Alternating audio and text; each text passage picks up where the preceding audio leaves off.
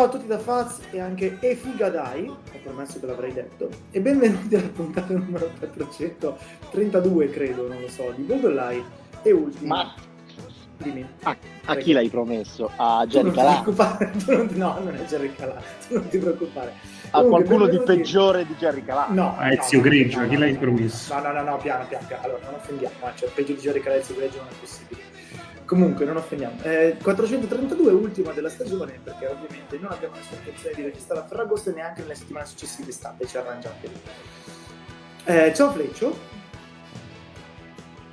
Buonasera a tutti. ciao Nick, Buonasera a tutti, anche a Jerry Calà con cui faccio fare scommesse. ciao Tim. Ciao a tutti, anche a Gelo. Ciao a Lore che non c'è e ciao a Show che non c'è e vuole mettere il sale nel pane, giustamente, ma non è questo l'argomento nella serie. Vabbè. Ehm, basta, niente, noi velocemente abbiamo due argomenti da trattare in modo abbastanza rapido e poi eh, parlare della free agency perché è iniziata esattamente una settimana fa da quando voi ascoltate eh, si è sostanzialmente conclusa perché a parte tipo Schroeder che è rimasto appeso chi l'avrebbe mai detto peraltro non c'è grandissimo altro rimasto eh, ma ci arriviamo dopo. Eh, inizierà ovviamente dalle Olimpiadi a parte il fatto che si sono chiuse le Olimpiadi con trionfo per l'Italia e vabbè due, due cose tipo i 100 metri a 4% che non hanno nessun senso ci ricorderemo a vita ma a parte questo eh, ci interessa il torneo di pallacanestro vinto dagli Stati Uniti sia al maschile che al femminile al femminile c'è ormai la leggenda di Diana Taurasi e Sugur che hanno 5 ori in coppia hanno un palmarès che non ci sta ormai neanche più in un, in un tweet solo e neanche in due Eh, per quanto riguarda il maschile invece abbiamo assistito a forse Devo anche dire che Diana Taurasi ha detto ci vediamo a Parigi, che sapeva Esatto. di minaccia. No, no, è chiaramente una minaccia, quindi le, le schianta tutta un'altra volta. Eh, invece per il maschile, insomma, sapete, ha vinto eh, Team USA davanti alla Francia, finalmente medaglia per l'Australia, eh, sconfitta nella finale del secondo posto la Slovenia di Doncic, Doncic che diciamo nelle ultime due partite è stato più bicchiere mezzo vuoto che mezzo pieno, ma sicuramente non è questa la sede per fargli i processi. Eh, O forse, vai, o forse, o forse più bicchiere mezzo tutto pieno nelle serate olimpiche, da quello che si è visto probabilmente dai video. Possibile anche questo. Mi sembra, mi sembra legittima anche questa, questa visione della cosa. Sì, perché i video, in quei video lì erano un po', non erano di massima qualità, ma dei bicchieri belli pieni si intravedevano. eh. Direi di sì.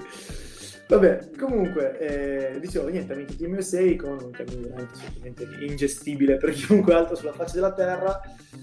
Eh, molto bene Drew Holiday, in finale sono stati segnali di vita anche da un paio di altri giocatori come e Tatum che non avevano giocato granché bene nel torneo e poi molto molto bene Devin Booker eh, nel finale. Direi tutto eh, nella norma, anche se dopo le primissime amichevoli e l'esordio con la sconfitta contro la Francia non sembrava una norma, però in realtà si sono messi qua sul serio ed è tutto andato al proprio posto, non so se avete da commentare qualcosa, sì. andiamo avanti alla grande. Eh, Secondo me se- ehm, abbiamo forse dormito un po' tutti sulla Francia, perché quando hanno sorpreso Team USA siamo stati molto a puntare su Team USA e poco a dire la Francia non è male per nulla, come in realtà la Francia aveva decisamente un'ottima nazionale questa edizione e l'hanno dimostrato durante il torneo. A maggior ragione ne viene fuori la gara che abbiamo fatto noi ai quarti, perché è vero che avevamo... mh, siamo andati vicini al colpo del KO per quasi tutta la partita, però abbiamo tenuto botta praticamente fino alla fine. Io condivido assolutamente, la Francia è un- una squadra, ma lo sappiamo che è una gran squadra molto valida, qui ha veramente dato probabilmente il meglio di sé. eh, non, non credo sia una sorpresa il podio, poi sì, penso, cazzo, ci sta grande Ma squadra. non nemmeno ricordi una Francia migliore di questa, compresa quella con Tony Parker, quindi qualcosa vorrà dire. Assolutamente, insomma, hanno una superstella NBA come Gobert, hanno dei grandissimi giocatori perimetrali, un roster molto completo. Sono d'accordo che probabilmente la miglior Francia di sempre, ma vabbè. Se Fleccio e il team non hanno niente andiamo anche avanti, che va bene così. Andiamo, andiamo, che non, non è il caso di fare troppi complimenti alla Francia, ne abbiamo fatti abbastanza. Molto bene. La seconda notizia, diciamo marginale per quanto riguarda la nostra puntata, ma tanto che marginale, è che un'oretta fa eh, l'NBA ha comunicato che a partire dalla Summer League, quindi ieri, perché è già iniziato da un po', eh, e poi per tutta la stagione, eh, diciamo che ci sarà una svolta, almeno teorica, sull'utilizzo da parte dei giocatori eh, offensivi di cosiddette non basketball moves per raccattare falli, quindi il leg kick sul tiro, le mani messe sotto le braccia protese del difensore facendo finta di prendere una tripla per, andare in lunetta, eh, il farsi tamponare, queste cose qua, insomma, il lanciarsi fuori dal proprio cilindro su un difensore che salta dentro tiro da tre, queste cose. Ehm, sulla carta è tutto molto, molto bello, molto sensato, vediamo ovviamente come verranno applicate, sarà la solita cosa che viene messa giù dura le prime settimane e poi si ammorbidisce. Se comunque anche dopo un po' di mesi verrà eh, mantenuta almeno a una soglia di decenza, se si sbaglia. Eh, posso dire che non sono un grandissimo estimatore della cosa, cioè allora è un miglioramento rispetto a quello che avevamo partiamo da questo punto di vista, no? non è che si può peggiorare. Eh, credo che però non sia il modo migliore per risolvere il problema. Credo che il problema in questo momento sia che ci sono decisamente troppi falli e troppi fischi durante le partite NBA, troppe interruzioni, eccetera, eccetera. Eh, e non è aumentando il numero di falli che vai a fischiare che risolvi la cosa. Eh, probabilmente vedremo meno flopping o meno roba del genere, senz'altro però non, credo che le partite diventeranno improvvisamente molto migliori eh, perché succede questa cosa, perché se poi i fischi li, li fai in attacco invece che in difesa, comunque delle interruzioni ci saranno, comunque gente in lunetta ci andrà, eccetera, eccetera. Quindi secondo me ci, si poteva risolvere in modo migliore, ecco, come cosa. Cioè, eh, dopo aver visto tutti i playoff, aver visto le partite de- delle Olimpiadi dove il metodo arbitrale era tutt'altro, le partite scorrevano molto meglio. Ecco, secondo me bisogna puntare più a una roba del genere. È anche vero però che meno fischi e meno interruzioni vuol dire meno pubblicità, vuol dire giocatori che tirano meno liberi e quindi fanno un po' meno punti di media durante l'anno. Allora, in realtà hanno detto che alcune cose saranno eh, no call, eh, quindi non necessariamente fallo in attacco. Eh, ovviamente dove verrà tirata questa riga cambia molto, ma molto molto. O, o su chi viene tirata questa riga? O anche da chi. Va bene, team Fleccio.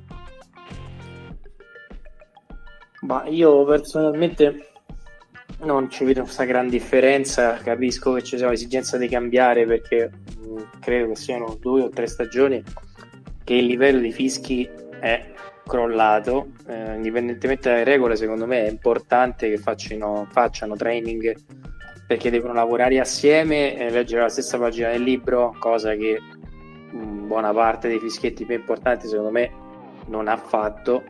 Anni fa ci lamentavamo che erano un po' troppo protagonisti e probabilmente ha ragione, cioè, gente che pattinava quando fischiavo, delle robe effettivamente con un protagonismo, protagonismo esagerato, però c'era anche quella personalità che ultimamente non, uh, in senso anche positivo, di prendersi la responsabilità del non fischio o del fischio, a prescindere da quello che le regole fondamentalmente dicono, che poi c'era sempre un, una discreta differenza poi tra lo spartito e quello che interpretavano.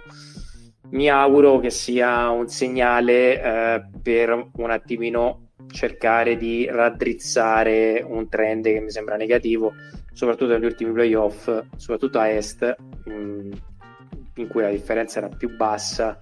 Sono dati veramente dei fischi stridenti, quindi mi auguro che migliori la situazione. Sì, più che altro poi è difficile anche valutare queste modifiche a priori perché poi al netto della mod- cioè, oltre alla modifica di un'interpretazione che già non è la stessa cosa, la modifica di una regola, poi ci sono le sfumature, le interpretazioni, bisognerà vederla in pratica, ecco, è difficile dirlo a, a secco. Assolutamente sì. Va bene. Eh, posso aggiungere l'ultima cosa? Una roba che mi piacerebbe vedere, su cui non se ne parla, probabilmente non se ne parlerà mai, e mi piacerebbe che venga deontologicamente anche cambiato il modo in cui si vede i challenge.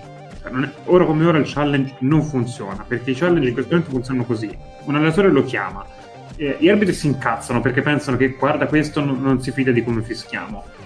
Si guarda la chiamata al replay, se c'è una minima cosa che potrebbe dare conferma all'arbitro, la decisione non viene cambiata. Se la decisione viene cambiata, i prossimi 10 fischi sono atroci contro chi ha chiamato il challenge. E credo che vada così per il 90% delle chiamate dei challenge che vengono fatti. Così il challenge non funziona, è solo un modo in più per in- aumentare la credine tra allenatori, giocatori, arbitri e cose del genere. Secondo me bisogna proprio rivedere deontologicamente per un arbitro cos'è un challenge. Non è stai facendo schifo come arbitrare, è magari questa chiamata può essere rivista perché Eh, può essere influente.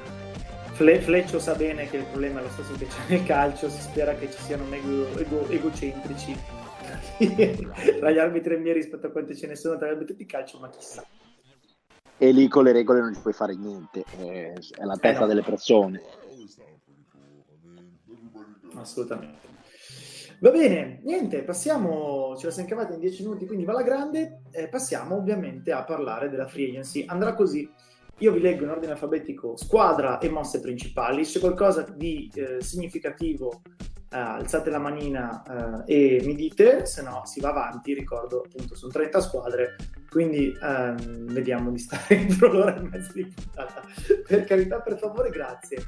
Atlanta Hawks, eh, 4 milioni a Gorghi Dieng che sarà il cambio barra eh, diciamo tappabuchi di Okongu che è infortunato per un pezzo di stagione. Poi hanno preso Delon Wright hanno perso Chris Dunn e vabbè Bruno Fernando chi se ne frega hanno confermato Trae Young rifirmato al massimo John Collins 5 anni a 125 milioni che dovrebbero essere flat e Lou Williams un anno a 5 milioni e solo un a 5 milioni. Quindi sostanzialmente confermano la squadra dell'anno scorso aggiungono Delon Wright aggiungono Gordy Dieng come eh, ripeto garanzia e eh, perdono Chris Dunn che però purtroppo non è esistito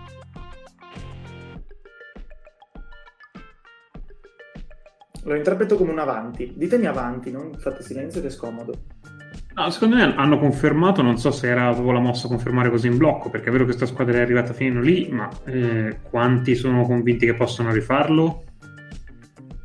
È vero che non, non è che avevano grandi cose da fare, eh, per carità. Rifare Però- cosa? Rifare cosa? Finale di conference? No. Eh, però secondo me resta una squadra competitiva, molto competitiva. No, senza, competitiva senz'altro. Eh, non è che avessero poi tanto spazio più con cui fare, eh, chissà cosa. A me la firma di Tieng mm, mi lascia un po' così, un po' freddino. Speravo si Sì, muovessero in altro considera- modo, no? Cioè, considera che, considera che Dieng giocherà 15 minuti a partita per 3 mesi poi sparisce. Certo, però fondamentalmente rispetto a quello che potevi fare è, è tutto qui. Cioè, tutto il resto è roba che dovevano fare. Questo era quello che potevano fare. E l'hanno speso su Gorghidenga, che è una roba che, come dici te, dopo un po' sparisce. Senso, eh sì, però nel senso, metti che ne so, i lunghi che siano disponibili sul mercato, metti che fossero andati su Richon Holmes, poi a un certo punto gli dire a Richon Holmes, guarda che oltre ad essere il cambio di capelà, vai anche dietro a Kongu. Solo con Gordy Dieng puoi fare questo ragionamento qua. Eh, non so come, com- come Sì, potessero sì. fare altrimenti, ecco. Ma no- non so se devono per forza muoversi con lungo, però insomma, vabbè. Certo, certo, certo. È che hanno, hanno 87 giocatori come l'anno scorso, quindi Eh, al no. limite possiamo ragionare su eh, se da Werther, Reddy, Shanter e forse Bogdanovic puoi tirarne fuori uno da 3 o uno da 4 facendo uno scambio, quello è un altro discorso. Ma io però mi aspettavo che facessero qualcosa del cioè la notizia secondo me è che hanno fatto solo mosse marginali mh, è una notizia mh, per quanto mi riguarda abbastanza sorprendente. Cioè io mi aspettavo da loro visto anche il, il pregresso diciamo lo stile eh, anche l'esaltazione che hanno in questo momento che provassero appunto a fare qualche cosa di, di grosso eh, e andare a prendersi qualcuno di, eh, di nome e- o almeno provarci. Poi ha detto che non sia successo si è rimasti tra le quinte però quindi il fatto che abbiano fatto solo mosse marginali mh, è abbastanza sorprendente per me da un lato però va anche detto che per quanto la squadra non sia da titolo eh, e magari si sopravvalutano però danno continuità a un progetto che la sua dignità ha dimostrato di avercela Io aggiungo disgusto Rama, nel senso che era una squadra interessante l'anno scorso, del resto dal mio punto di vista interessante, ma l'anno scorso hanno preso una cozzata dei giocatori perché dovevano uh, darci una svegliata. Nulla mi toglie dalla testa che è stata una, una serie di eventi uh, difficilmente ripetibili eh, che l'hanno portato in finale di conference. E sono una buona squadra, ripeto, però la chimica non è che mi faccia credere che dà il miracolo e soprattutto hai pizzicato l'anno che sei andato avanti nei playoff eh, in cui fondamentalmente dovevi dare le estensioni sia a Collins che allo stesso Young magari senza la finale di conference non gli davi il super max quindi fondamentalmente io li vedo un po' come sconfitti cioè eh, restano competitivi eh, però sappiamo perfettamente che a meno che non succeda un miracolo sono molto distanti dai top Avanti, Boston Celtics. Eh, non la sirena, scusate. Hanno, hanno perso eh, Fournier, hanno perso... Hanno guadagnato il fatto che non c'hanno più. hanno perso Tristan Thompson e potremmo commentare allo stesso modo. Hanno perso Kemba Walker, hanno raccattato Chris Dunn e Bruno Fernando, vedi sopra, all'Orford, Enes Kanter firmato al minimo e Josh Richardson da Dallas quindi se la stringiamo, stringiamo, stringiamo, in più Chris Dunn al posto di Kemba Walker e Josh Richardson al posto di Fournier e all'Orford al posto di Tristan Thompson rispetto alla scorsa stagione.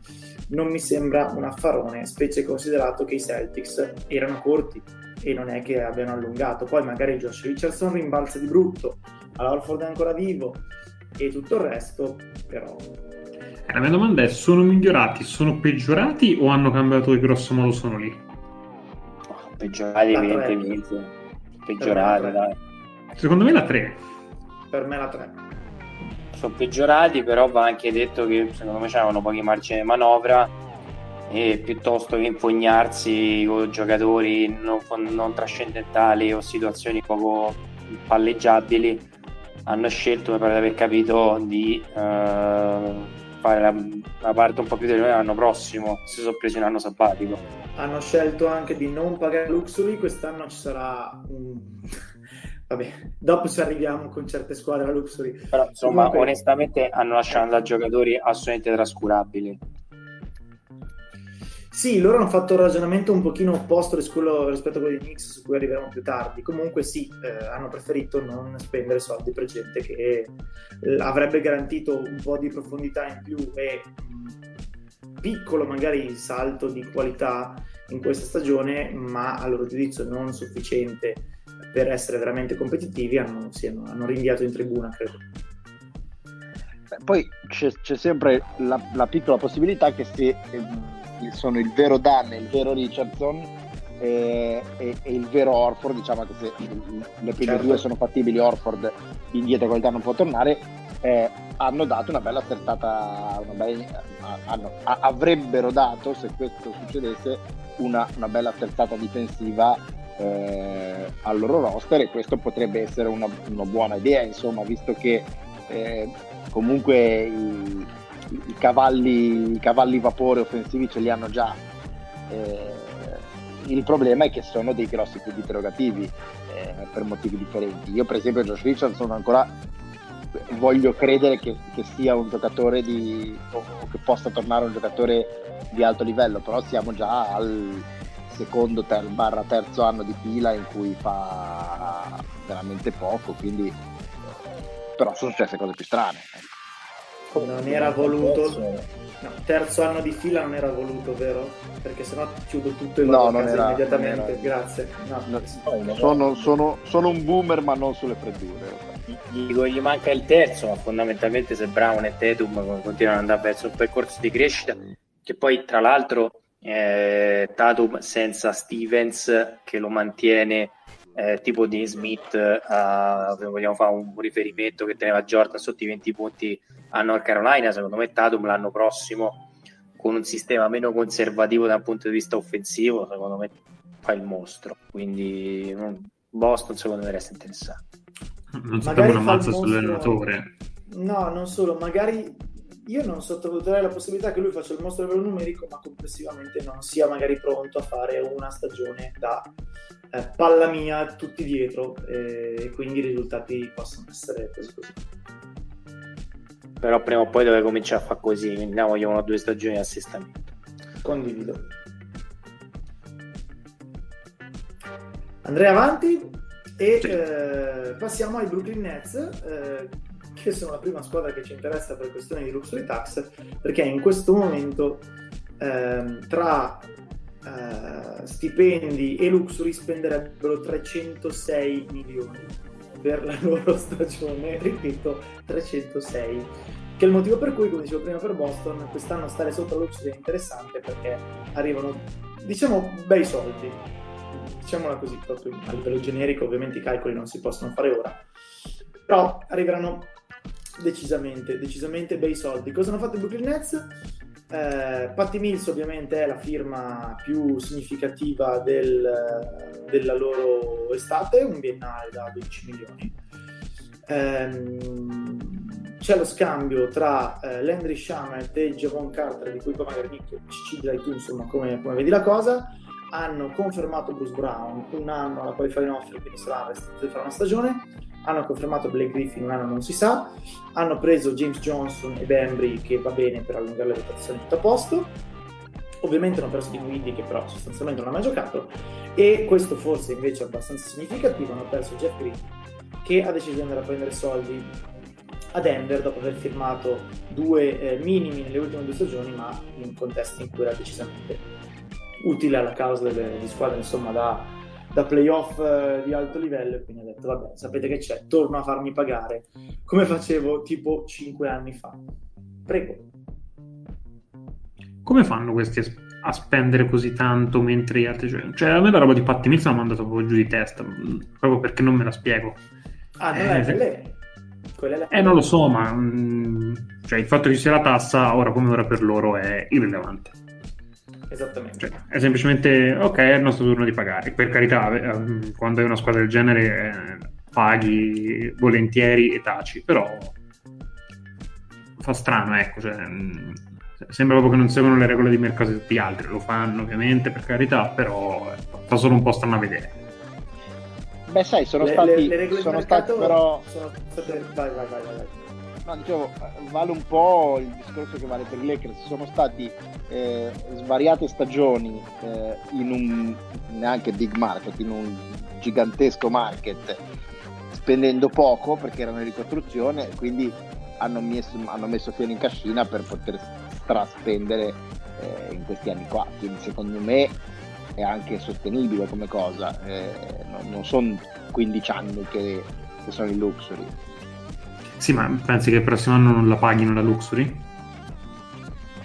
Ma sai, poi eh, il concetto è vincere il titolo, poi una volta che vinci il titolo, poi eventualmente a scalare indietro fai sempre il tempo. E- e con questa Mm. squadra sono da titolo, e quindi giusto, giusto continuare così. No, no, forza. non si piove, però diciamolo è una pagliacciata il soft cap messo così, cioè tu non Ma puoi spendere che- 106. Allora, Cioè, onestamente, i eh. problemi subentrano quando queste squadre vanno in repeater tax. Finché non vanno in repeater eh, non, è una cosa così pazzesca. Ehm, ovviamente 300, e non è neanche il più alto, 306 è il secondo valore più alto di decisione. C'è una squadra che fa 360, ma ci arriveremo fra un po'. O ero 360, eh?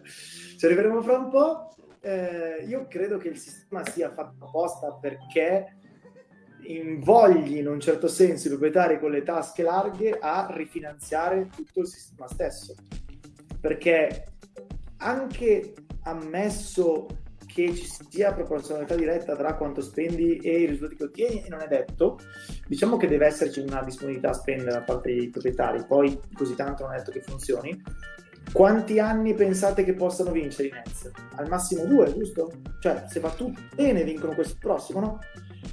L'NBA tutta tutta dal primo all'ultimo, è dispostissima ad accettare che eh, i Nets vincano questo è il prossimo titolo perché eh, cioè, se le condizioni sono queste, cioè che ogni anno contano 170 milioni in no, 170 no, ma 160 milioni in tassa per far funzionare il tuo giochino. Quindi eh, vai, prego. No, il ragionamento è eh, non fa una grinza, però torniamo sempre al discorso di sostenibilità su 30 eh, vecchio cavallo di battaglia che è inutile ripercorrere lungo e largo, ma che insomma è abbastanza facilmente desumibile.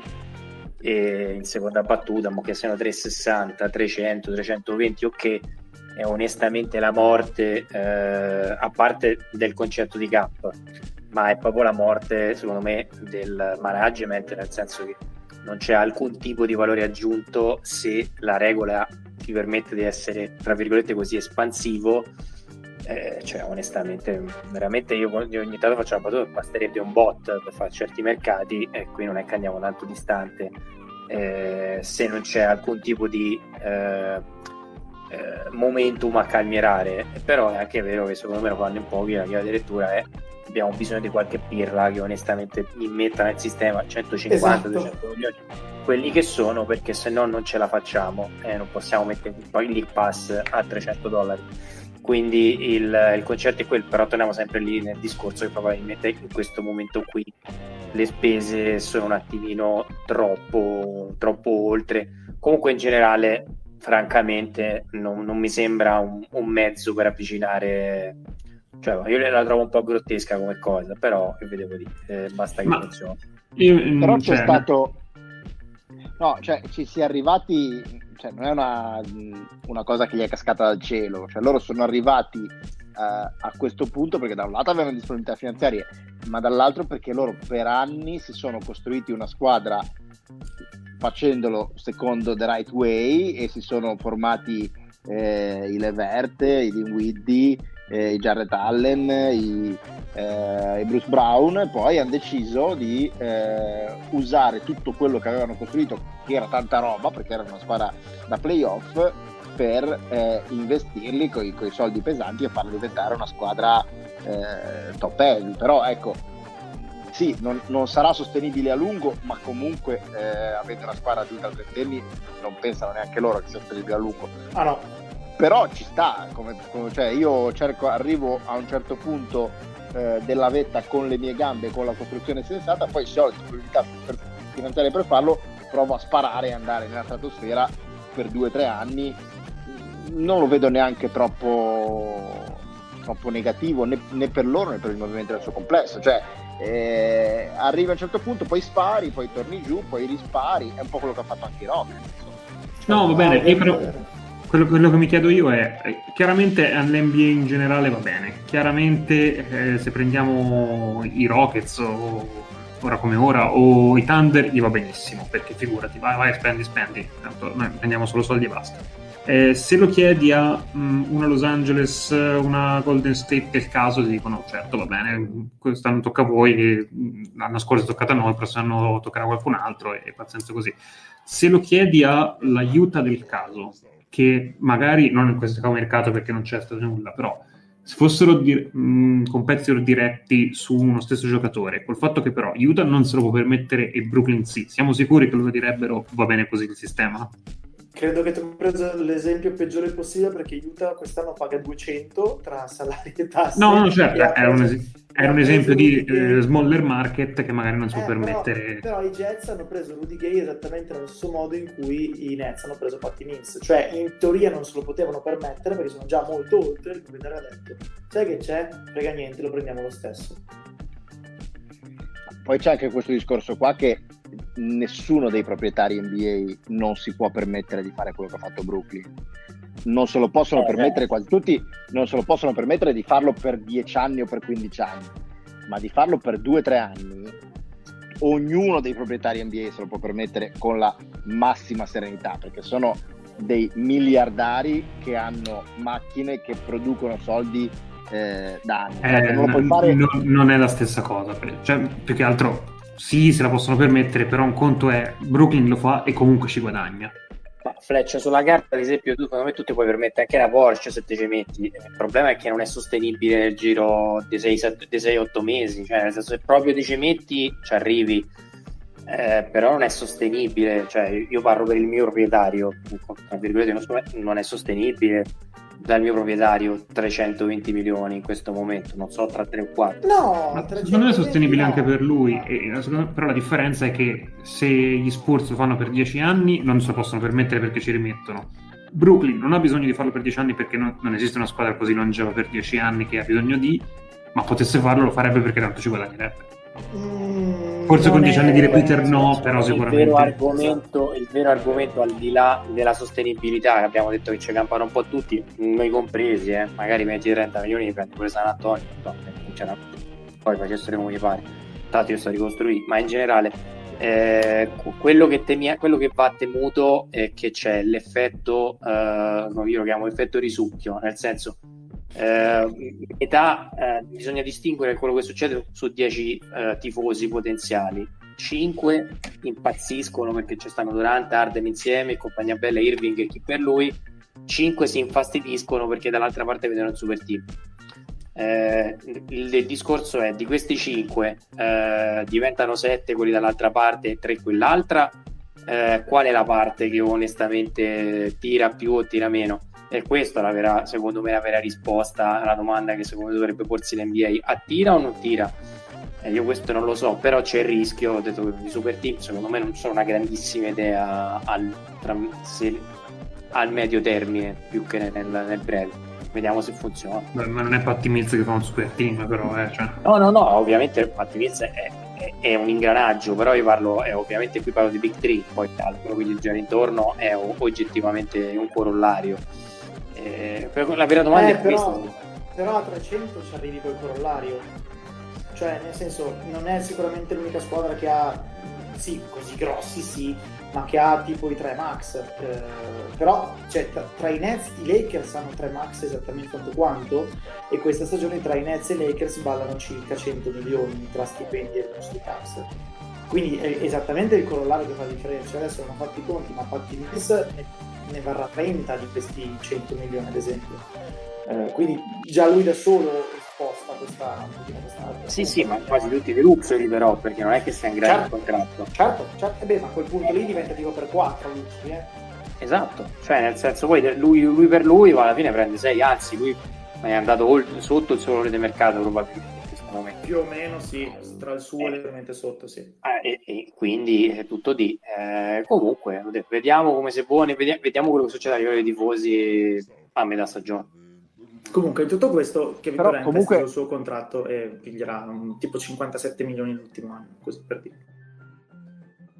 Comunque non veniamo da una stagione in cui i, i, Brooklyn ha ucciso l'NBA, eh? veniamo da una stagione in eh cui no. è stata battuta da uno small market che ha vinto il titolo e guarda caso, pur essendo una squadra che non se lo può permettere per dieci anni, l'anno scorso e quest'anno hanno detto va bene, sai cosa c'è?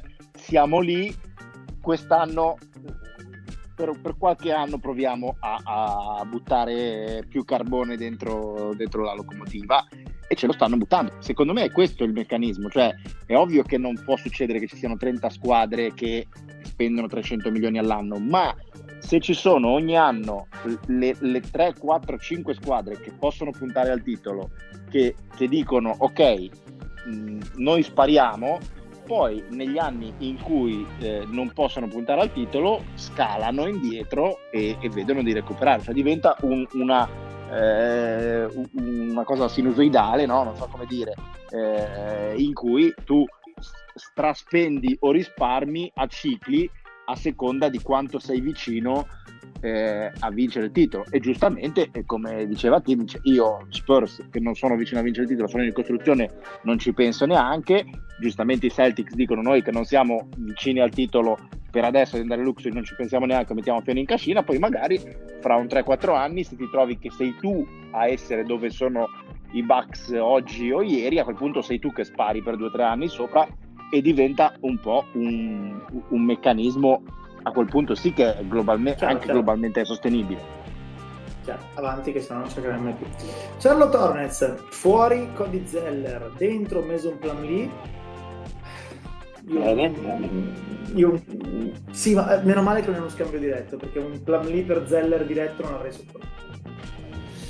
Fuori Monte Graham, dentro Ish Smith e in più arriva Calibre, quindi sostanzialmente scambi marginali, Monte Graham è meglio di Ish Smith, ma non so se sia così sensibilmente meglio, e arriva Calibre. Secondo me Eh, è sensibilmente meglio. Ish Smith dici di Graham. No, Graham rispetto a... Ah, ok, ok, ok. ok. Lì secondo se me c'hanno- tutti, chissà se con tutti gli Zeller e tutti i Plumlee che ci sono stati nell'NBA è mai successo che si siano avvicendati uno Zeller e un Plumlee. Dovremmo chiederlo a Pastore o all'equivalente di Pastore per l'NBA. O un pastore. O, o potremmo grandi- fregare. Oh, ma- Sono le grandi dinastie NBA, i Zeller, i Plumlee, eh, queste cose rispetto. Ma a parte questo, vabbè, sono, sono migliorati anche perché onestamente siamo tutti convinti che di bolla probabilmente abbiamo visto solo l'antipasto e Eh. Hayward ha- credo abbia passato passerà quest'estate a rinsaldare le ossa tipo Coppi post caduta per cui in linea di massima bene cioè credo che saranno destinati ai playoff con la prima in bocca Oddio, playoff Non lo prima in so. bocca non lo so, però ecco, però, però bene, sì, bene. un sesto, me, dai, eh, un sesto settimo con la prima in bocca c'è lui Temo lo soffriranno la perdita di Graham, secondo me. Perché quest'anno diverse castagne dal fuoco gliele toglievo. È tecnicamente buono però era troppo un the ball per i gusti del ball Sì, quello è parole ma non- Andiamo avanti che ci si diverte. Chicago Bulls, fuori Tadeusz Young a San Antonio, Alfaru Camino a San Antonio, Satoransky a New Orleans e Temple a New Orleans. Dentro Tony Bradley come cambio del lungo, hanno perso anche eh, Tony Bradley come del lungo, Caruso 4 anni 37 milioni, Lonzo Ball mia. 4 anni, 4 anni 85 milioni e DeMar DeRozan 3 anni 85 milioni. Eh, su diciamo il fit tecnico e tutte queste cose qua direi che rimandiamo la discussione a tra un paio di mesi quando faremo la preview della stagione con gli over se no oggi non cerchiamo più parlatemi un pochino più di momento della squadra ehm, come dire costruzione del roster eh, tutte queste cose qua Ma perché ogni due anni Chicago fa questa roba?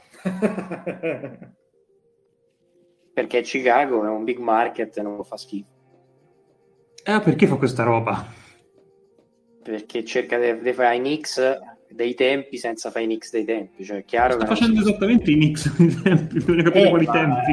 perché come non si potevano permettere di andare in scena al Madison con quella squadra lì cercavano involontariamente di, cioè, di, di migliorarla e facevano disastri comunque secondo me il fit tecnico è orrendo ma detto questo è chiaro che hanno cercato di fare quello che potevano con relativi mezzi a disposizione per, sulla volontà e su quello che, sul talento che è arrivato io faccio fatica a dargli torto in generale però il fit cioè la, la vedo male. Secondo me fanno una brutta fine. Spero di sbagliare.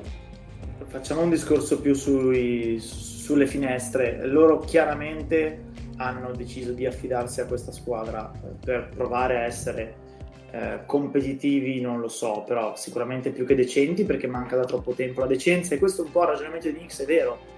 Eh, cioè abbiamo bisogno di tornare a essere credibili per qualche anno in fila per, per, per, far, per ragionarci sopra. E in tutto questo obiettivamente Lonzo Ball secondo me è esattamente il suo. Caruso il contratto idem è esattamente il suo. De Rosen sono solo tre anni. Se la vinti sfancula. Devi ballare solo un anno e mezzo questa gente qua poi rifondi. Se la Vin sta con te hai tua eh, insomma il tuo quintetto il tuo core ben definito poi magari può essere che faccia schifo però quello che c'è sul mercato era questo quindi non sono sicuro che ti potesse fare tanto di meglio ecco. Anche perché questa, eh, questa free agency è, è la diretta conseguenza della trade Vucevic, cioè l'all-in non è questo, l'all-in è la trade Vucevic. Nel momento in cui decidi che fai quella mossa lì, è ovvio che poi in questa free agency devi spendere tutti i soldi che hai e anche alcuni che probabilmente non hai e, e, cercare di fare il massimo che puoi, perché non e puoi soldi, dire aspetto la asset, perché hanno soldi dato prima certo. gli Spurs per dargli a Mino tutto il resto. Certo, quindi non è che puoi dire ok, io ho dato tutto su Vucevic, però aspetto di vedere se c'è il giocatore perfetto per me. Eh, ho capito, i giocatori non lo decidi tu chi sono i giocatori che sono sul mercato. O non facevi la trade Vucevic l'anno scorso, oppure una volta che l'hai fatta è ovvio che in questa trade devi andare a spendere e, e, e cercare di, di, migliorare. Poi, secondo me il fit eh, non è nemmeno così malvagio, ma poi ne parleremo più avanti. Insomma. Ma no, eh... tra l'altro faccio solo un flash e poi lasciamelo là, è più che altro cioè De Rozan da noi eh, più o meno l'ho visto tanto questi ultimi tre anni è uno che te ne palla 20 secondi e fa il volender, il volender primario nella squadra fa? di ball cioè no, no, beh, fa solo quello da, da, noi faceva solo quello l'hanno, l'hanno preso, secondo me l'hanno proprio preso apposta cioè è, il, è la miglior tra virgolette point esatto. che potessero prendere eh, ma nella squadra del ball, tutto sommato, ma non tiene così tanto. Lonzo non tiene così Ball non ce l'ha. A, a Ball e Caruso non hanno mai la palla in mano, è quello il vantaggio. Eh, eh, vabbè, ho capito, ma fondamentalmente abbiamo già visto con Murray, con quel tipo di giocatore, non, non, c'è un gran fit, a meno che tu non sia rassegnato a perderne tante. Cioè, secondo me, Lonzo è sotto Murray da tutti i punti di vista, se non da tutti, molti, e in linea di massima io un gran fit non l'ho visto. E poi, vabbè, eh, in generale, eh, difensivamente, auguri. No, vediamo. Ma eh, la mia domanda no, no, è solo... Pre- no, hai, il concetto è che tu hai una squadra che, in cui ci sono Vucevic e Lavin e gli altri devono essere complementari. A me sembra che questi pezzi siano complementari a, a Vucevic e Lavin, cioè è ovvio, De Rosa non è eh, magari complementare eh, con Caruso, ma non è quello il gioco, deve essere complementari con, con i due pezzi grossi che hai. A me sembrano complementari, cioè sono giocatori che ti danno quello che eh, Lavin e Vucevic non danno, oppure che fai, faresti meglio a non, chi- a non chiedergli. Ecco, messa così. Poi appunto, poi lo vedremo, può darsi che, che si riveli un disastro, eh, però ci può stare. Ecco. Eh, la mia domanda è cosa, a cosa mirano cosa ambiscono di fare il prossimo anno e cosa ambiscono di fare in 2, 3, 5 anni. 5 anni è troppo, 2, 3 anni. Anno prossimo playoff, anno dopo un paio di turni, anno dopo ancora praticamente sei già alla fine di questi contratti qua. Ma poi loro intanto ambiscono, ambiscono a tenersi la Vin. Cioè, paio di turni dare... con questi qua. Mm. Beh, ma l'obiettivo principale secondo me è arrivare allo Star Game e pensate fai playoff e non certo. generare lottery come hanno fatto fino adesso. Beh Nick, però l'off season era questa qua, la Vince cade alla fine di questa stagione, quindi senza prendere De Rozan e prendendo niente non l'avresti convinto di più la Vin. Senza prendere Lonzo e prendendo niente non avresti convinto di più la Vin. Eh, ma eh, secondo me l'errore è a monte, cioè nel senso tu hai fatto la trade per Vucevic, non ha funzionato, escine, cioè, no, no, non continuare a buttarci soldi, eh, non, è vero che non ha, non è vero che non ha funzionato. Eh, la, Vince, la Vince ha preso il Covid eh, eh, ma, e poi non la puoi buttare a mare dopo sei mesi, devi forza eh, continuare. Secondo me sì, invece sì. Cioè, no, senso... secondo, me puoi, secondo me puoi, ma non ci sono gli estremi per farlo in questo caso. Eh, ma ci ha investito degli asset. Eh, eh, non importa, se uscire da quella trade vuol dire, vuol dire, perdere quegli asset che hai no, investito per sempre. Sul concetto generale discorso... sono d'accordo con Nick. Sul concetto generale sono d'accordissimo con Nick. Se devi uscire, esci è che non hai visto abbastanza. Cioè, hai perso degli asset, potenzialmente potresti perderne molti di più visto quello che adesso hai fatto. E quindi arriveresti magari al punto in cui dire magari avessi perso solo quegli asset e ne fossi uscito. Però eh, sta, stanno andando lì su sta roba. No, io sono molto perplesso. Mi, mi sembra la classica mossa da Chicago che non mi era mai piaciuta e figurati, figurati adesso.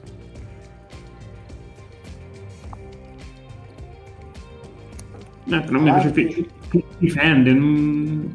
Che difende che Lonzo. Se, se, se, questi fanno i playoff, Lonzo e Patrick Williams sono automatici candidati ai quintetti eh... Sì, ma tipo del, del decennio. ah, no, mo- momento, momento, momento. Eh, Caruso è il mm, miglior difensore Anche... del suo ruolo, eh? Ah, Quindi ah, Caruso è titolare? Oh, no, no, no, però ecco, insomma, tu hai una prima e una seconda point guard difensive che sono hai quello, ni- ni- quello che, ti tu ser- hai- quello che ti serviva, tra l'altro. Bene, un ruolo ti coperto. No, no, no, no, no, Nick, tu hai il miglior difensore nel suo ruolo e John Stockton eh, che difendono per eh, la tua squadra, quindi non vedo cosa tu possa obiettare. a livello- Andiamo avanti. Cleveland Cavaliers, l'unica cosa che hanno fatto è Jarrett Allen, 5 anni, 100 milioni, 20 tondi a stagione. Hanno fatto Eh, solo una cosa e l'hanno fatta male. L- Allora, anche qui, eh, diciamo, loro hanno avuto la fortuna di vederselo cadere in testa Allen perché praticamente non hanno neanche pagato il giro a tre con i Rockets, a trade di Arden e così via. Ehm, ovviamente, avendo draftato Mobley, eh, tu in questo momento hai due giocatori, entrambi che faranno sicuramente parte della tua squadra per i prossimi 3-4 anni almeno di trade, ma sappiamo già come finiscono queste cose perché abbiamo visto tipo con eh, Jokic e con Nurkic, quindi quando ti trovi costretto a vendere svendi, che lo diciamo che giocano circa lo stesso ruolo, perché Mobley da 4 quanto tempo gli vuoi far passare? Giocano lo stesso ruolo, te lo dico io. Ma lo, lo sappiamo tutti tranne loro che giocano lo stesso ruolo. Sì, però altrimenti come siamo sempre lì, eh, già di No. asset ne hai pochi, se quei pochi che ti cascano dal cielo, come hai detto tu, eh, non, li- non gli dai neanche i contratti, allora cioè, chiudiamo e, e- e diamo la franchigia a qualcun altro. Però c'è un attimo che quell'asset diventa una roba che devi pagare per andare via, eh? Eh, però l'alternativa qual è? Cioè, mm, non- ripeto, non- gli asset non cascano dal cielo. Uno ti è cascato dal cielo e lo devi pagare. Ah, facciamo, facciamo così, siamo, suo- certi, siamo certi che se andava sul mercato prendeva quello? Ma se non prendeva quello, prendeva 2 milioni all'anno in meno, 3 milioni all'anno in Chi? meno. chi? cioè. chi? E chi non Ma- ma non tu. che funziona. Ma Esatto. no- non tu, sicuramente. Ma- Allora, mettiamola così. Nel caso migliore per i Cavs riescono ad andare via Allen nel giro di un paio d'anni come i Rockets hanno dato via Capelà. Quindi senza perderci troppo. E va bene magari ritrovandoci un giocatore No, valido ma come chi, dava fatto. quei soldi nel mercato? No, dopo, dopo, dopo. Eh, quindi se va tutto bene i Cavs ne escono, se va male non lo so. Chi dava quei soldi nel mercato? Secondo me è, è sempre la domanda sbagliata. Cioè così come quando tu parli di De Rosa dici contro chi mh, giocavano i Bulls. Vuoi dirmi che i Bulls hanno dato 2, forse 3 milioni di troppo a De Rosa? Sono d'accordo. No, tu credi che il problema sia 2-3 milioni o che sia un anno? Su, No, su ma- DeRozan o su Allen? Su Allen. Ok, Allen. No, Allen, secondo me, allora, nel momento in cui vai, vai su 5 anni e che cazzo te ne frega. Perché se Allen ha valore, lo vendi meglio. Se Allen non ha valore, 4-5 anni è totalmente irrilevante. Eh, su chi Beh, avrebbe ai dato Cavaliers che, che Kevin Love 4-5 anni è irrilevante però. Beh, sì, è rilevante 4-5 anni Kevin Love. Non è che non l'hanno Eh, ceduto no. quest'anno, eh sì, ma parliamo di un trentenne poi. Allen ne ha 24, quanti ne ha? 23. Non, non è la stessa cosa. Cioè, i- i- ah, storicamente i giocatori che escono dal contratto a rookie e rinnovano, ti sembra sempre rinnovino per cifre spaventose e poi nella stra, stra, stra grande maggioranza dei casi sono giocatori che rispettano il contratto. Qui il problema non è il contratto di Allen nel vuoto, è Mobley. Cioè che tu sai già adesso che al più tardi nel 2025 questa roba va risolta.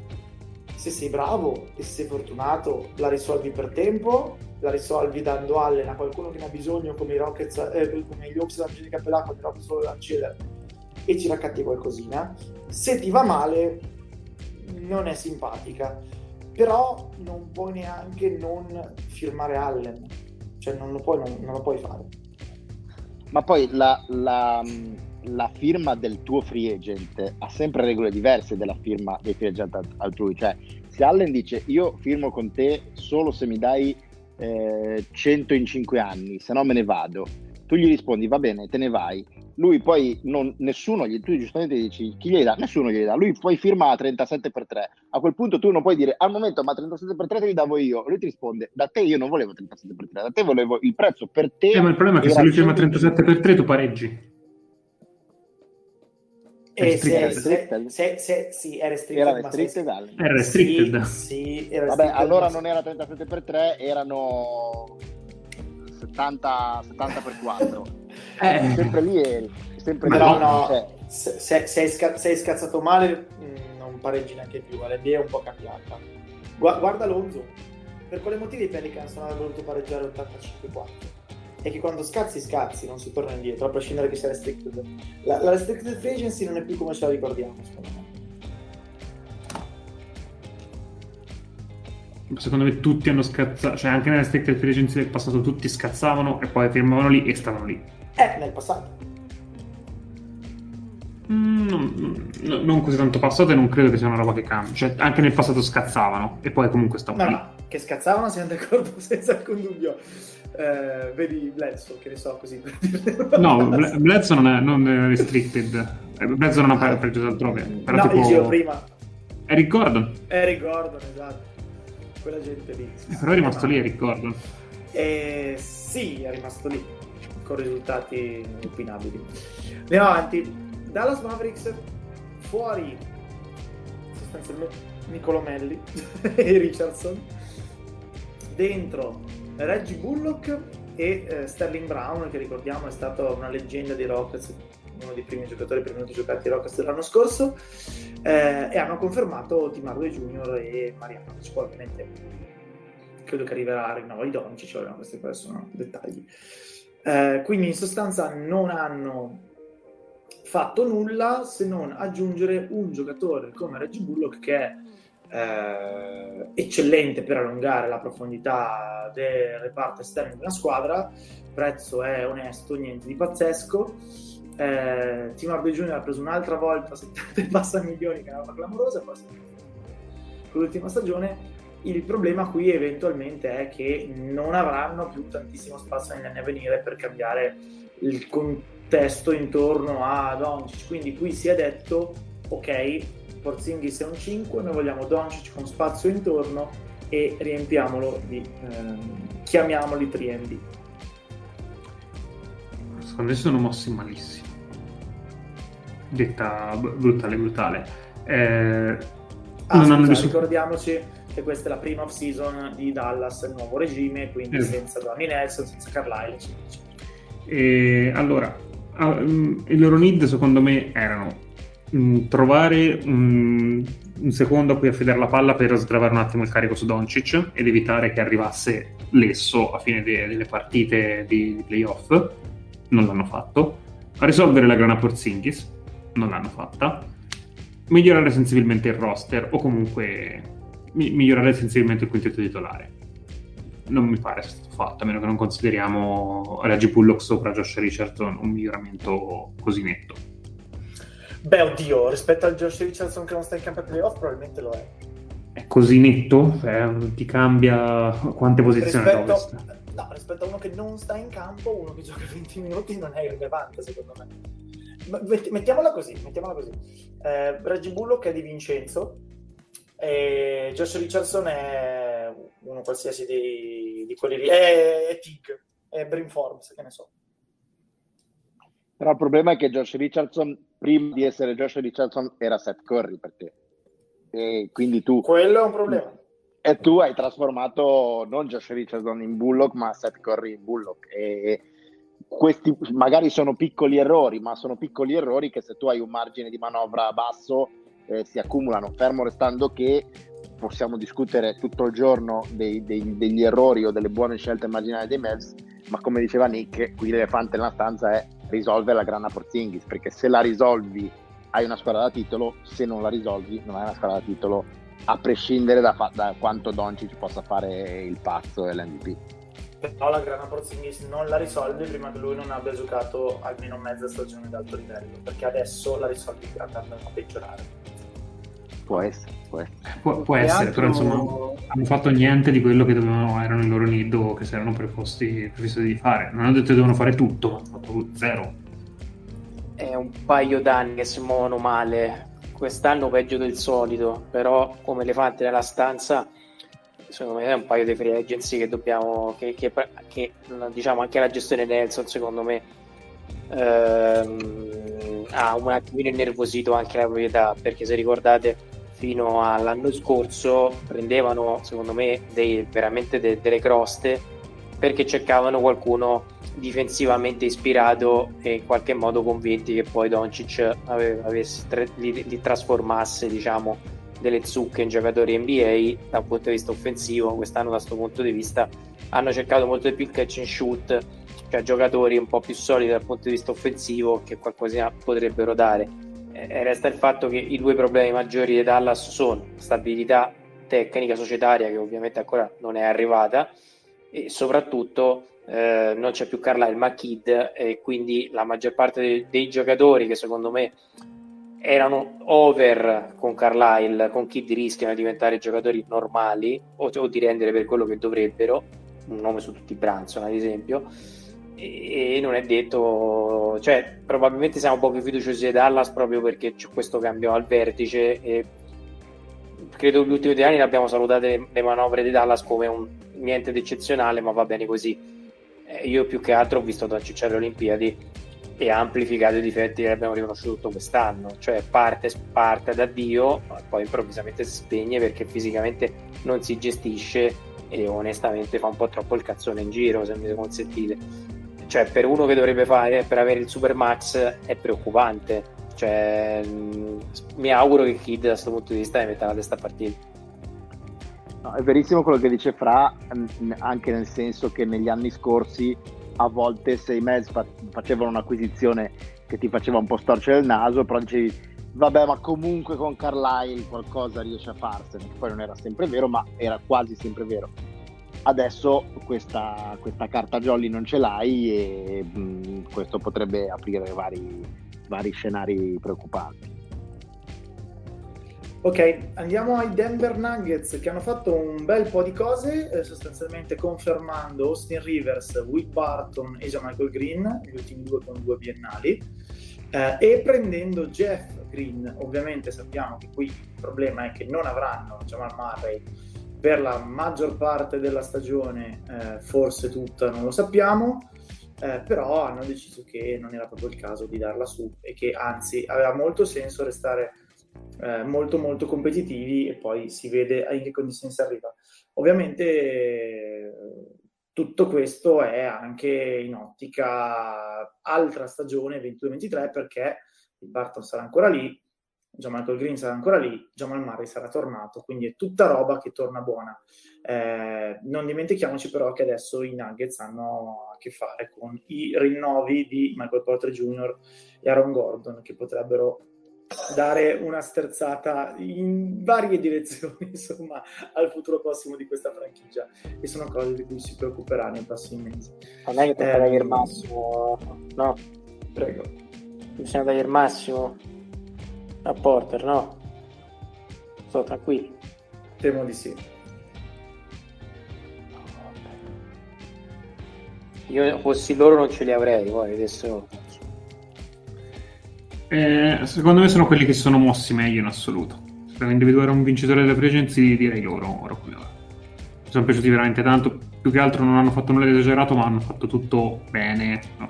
Hanno dato ottimi contatti e basta. E si. Poi, ovviamente, eh, anticipato tu quello che eh, farà Oddis farà con la squadra sarà Porter Junior e, e vediamo come va. Però a me sono piaciuti tanto. Sì, eh, diciamo che in questa free agency non potevano migliorare drasticamente la squadra, potevano fare dei disastri, non li hanno fatti e questo già è sufficiente. Cioè, come dice Nick, il fatto che abbiano fatto delle buone mosse non straordinarie va già bene così perché era più facile fare dei danni che, eh, che fare qualcosa di, di, straordinario. A volte l'ordinaria amministrazione è, è quello che ti fa, ti fa strada. Avanti abbiamo... Eh, dove siamo arrivati? Qua, eccoci qua. I Detroit Pistons. allora, ehm, dunque, io... Ma basta. hanno dato tre anni a Kelly Olinick 37 milioni totali e due a Trey Lies e quasi peggio il contratto di Trey Lies che quello di Olinick che perché poi hanno riportato Corey Joseph e hanno firmato Plumlee, cioè no scusate hanno lasciato andare Plumlee, vabbè questo lo sappiamo. Ma perché tutti gli anni fanno sto mercato cui comprano 400 milioni di lunghi pagandoli troppo? O, ah, diciamo che Olinic in un'ottica di regular season comunque è un giocatore che sblocca cose in attacco. Ma a loro come serve? Beh, loro hanno, un- hanno tanti giocatori che devono evolvere come Bolendler e che mh, potrebbero giovare insomma di spazi offensivi, mettiamola così. Quindi tutto sommato non è una cosa vergognosa. L'altra cosa da far notare è che adesso vediamo se lo ritrovo perché non mi ricordo dove avevo letto. Comunque sostanzialmente i, mh, i Pistons sono la squadra che ha speso meno, eh, o meglio che spenderà meno eh, dal punto di vista dei contratti attivi. Eh, tipo 30 milioni del Griffin sul groppone, ma ha tipo solo 60 milioni di contratti eh, dati. Considerato che non saranno né in questa né nella prossima off-season delle mete per eh, i free agent, tutto sommato il contratto Lini che è un grande chi se ne frega di andare. Sì, a meno che non, non ci, non ci fosse o non ti volessi tenere la possibilità di assorbire brutti contratti per accumulare qualche asset in più. Cioè, va bene, Olinic. eh, Tra l'altro è una cosa che non fanno mai le squadre che hanno scelto la 1 al draft, vero? cioè, eh, Olinic e Lyles ti potranno servire a qualcosa tecnicamente, ma tanto tecnicamente, come dice Nick, cosa ti serve migliorare tecnicamente questa squadra? Tu devi far crescere eh, i, i giocatori, devi far crescere anche il parco dei tuoi asset, non eh, andare a comprare giocatori veterani in giro per la Lega. Comunque, io circolerei. È il secondo anno che non hanno un cazzo di senso, secondo me. Ma non devono averlo, devono sviluppare i giovani, il resto è tutto contorno irrilevante. Se l'obiettivo è non avere senso, allora 10. Miglior off-season. Va bene. La squadra che spenderà 360 in questo momento 2, ma poi insomma sono cose che si, si sistemano. Eh, tra salari e luxury tax sono i Golden State Warriors che hanno eh, ceduto Eric Pascal agli Utah Jazz eh, per una seconda scelta. Se non mi ricordo male, lasciano andare Basemore ai Lakers, torna Iguodala al minimo. Lasciato andare Kelly Oubre a Charlotte, arriva 8 porte al minimo. E poi eh, è arrivato Bielizza, che probabilmente non sarà niente, ma magari sarà qualcosa. Però, ripeto, 3-6-2, sostanzialmente il triplo del cap. Questo non sono è- queste mosse però che li portano a 3-6-2. Cioè, queste- Ovviamente no, hanno preso, hanno preso minimo, minimo, minimo, cioè Iguodala minimo, 8 porte al minimo, Nemanja Bielizza al minimo, quindi Cioè, 8 porter al minimo è una, è una gran presa, perché 8 porter non è più quello di una volta, ma al minimo ci sono normalmente aspetti un giocatoraccio, non un giocatore, perché è comunque un Concordo. giocatore 8 porter. No, non un gran giocatore, ma concordo. un giocatore. Eh, secondo me è interessante perché quest'anno è, è- è la stagione della verità. Cioè, questo è l'anno in cui torna Clay Thompson e capiamo veramente se questa squadra che ambizioni realistiche ha, perché non sappiamo come torna Clay Thompson, non sappiamo nulla. Sono da titolo, sono da playoff, sono da um, finale di conference, sono da play-in di nuovo? No- non lo so, stanno Non spendendo da sapere. titolo. non Esatto. lo puoi sapere. Stanno spendendo da titolo e... Qualsiasi Vedi- vediamo ragionamento, esatto, qualsiasi ragionamento è basato sul nulla, non lo possiamo sapere.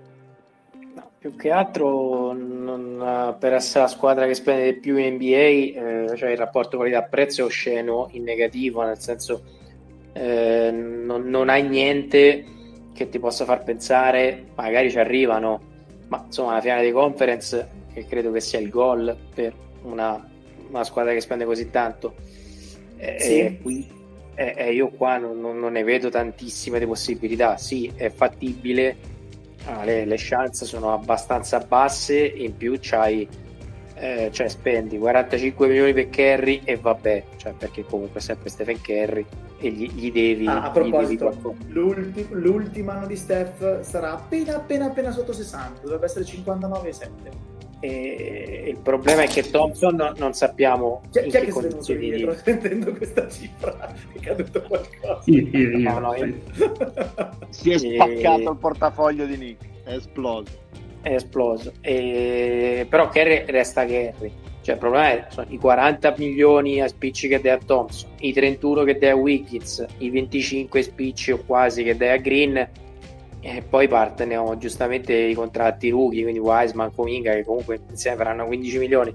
Cioè, in generale eh, faccio fatica a dargli torto. Il problema è il punto di domanda è Thompson. Se Thompson torna in condizioni buone, magari riscopriamo una squadra che se la gioca. Eh, se no è Kerry più che lanciato con una palla da cannone, gli altri si arrangiano. Perché se no è Kerry e Wiggins, eh, brutte cose per essere la prima squadra e poi che più. Poi non so se voi aspettate da Wiseman piuttosto che da Kuminga delle cose straordinarie che valgano la finale di conference. Ma... Non ne ho idea. Non, non, non ne ho idea ripeto, faccio veramente fatica a fare dei ragionamenti su tutta questa roba. Credo che fossero obbligati, ma ripeto, non è che, cioè, come diceva giustamente Fleccio, cioè per scendere da qua cosa fai? Regali Wiggins, ma non lo puoi regalare Wiggins, eh, non, non, sei così e basta. Andiamo avanti. Houston Rockets, torna Nuaba, saluta Olinic, arriva Daniel Tice, quindi sostanzialmente niente. Tice è un pochino meno, eh, come dire spacer di Olini che è un filo più versatile, eh, in coppia con Wood vanno bene entrambe. Mm, chi se ne frega? Andiamo avanti. Imparatevi questi nomi perché arriverà un quiz. Vabbè, insomma, un altro anno delle lotteri come me. Primo di una lunga serie. Mi sa. Prossimo. Grazie della comprensione. Indiana Pacers Torrey Craig che sostanzialmente prende il posto di rotazione di Doug McDermott perché McDermott è finito a San Antonio e Craig arriva ai Pacers. Boh. Non so che cazzo vuoi dire di questo a me è piaciuto Craig quella lì. L'avrei tenuto volentieri ma eh, abbiamo dato d'altro quindi. secondo me Craig poi con Carlai mi piace veramente tanto. Eh, però sì dai il contrario del discorso che abbiamo fatto per Dallas, cioè nel senso se a sto roster qui dai una vitata eh, considerando il livello medio eh, è plausibile che senza fare troppi voli pindarici Indiana comincia a diventare una squadra con la S maiuscola.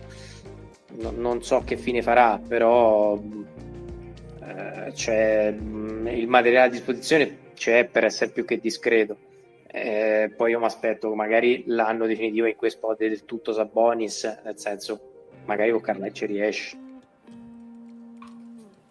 Vale anche un po' il discorso di Atlanta, cioè il talento ne hai, è amalgamato male e le alternative sono, come dice Nick, eh, come dice Tim, o te lo, te lo risolve Carlisle eh, oppure poteva essere l'occasione per provare a, a mettere assieme un po' di asset, un po di asset e fare, e fare un po' una, una, rivoluzione in qualche modo. Hanno deciso invece di muoversi eh, sui margini, sui margini hanno lavorato bene perché appunto la presa di Craig è buona, eh, quindi bene così, ecco, 6 e mezzo. 6 e mezzo che è proprio Indiana Pacers è proprio sei e mezzo come filosofia aziendale. È la loro storia. Esattamente. Los Angeles Clippers ritorna Kawhi ma boh al massimo non si sa resta Nick Batum due anni a 6 milioni complessivi furto resta Reggie Jackson due anni a 22 milioni complessivi arriva Justice Winslow a eh, non mi ricordo non so neanche se l'hanno detto alla fine eh, forse la, la, taxpay, la, taxpayer MLE, quindi ha preso 5 milioni. Clippers che saranno la terza squadra per eh, eh, soldi spesi complessivi, circa 300 milioni tra, eh, come dicevo prima, salari più tassa.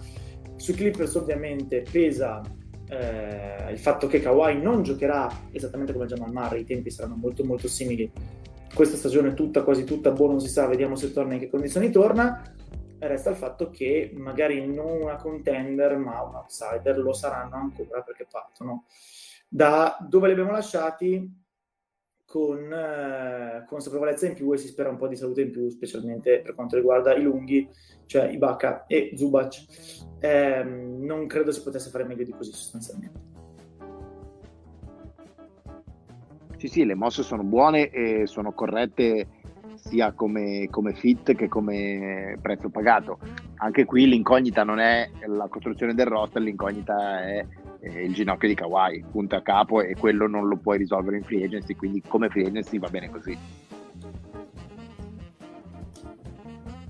Hanno fatto l'unica cosa che potevano fare e quindi bene così.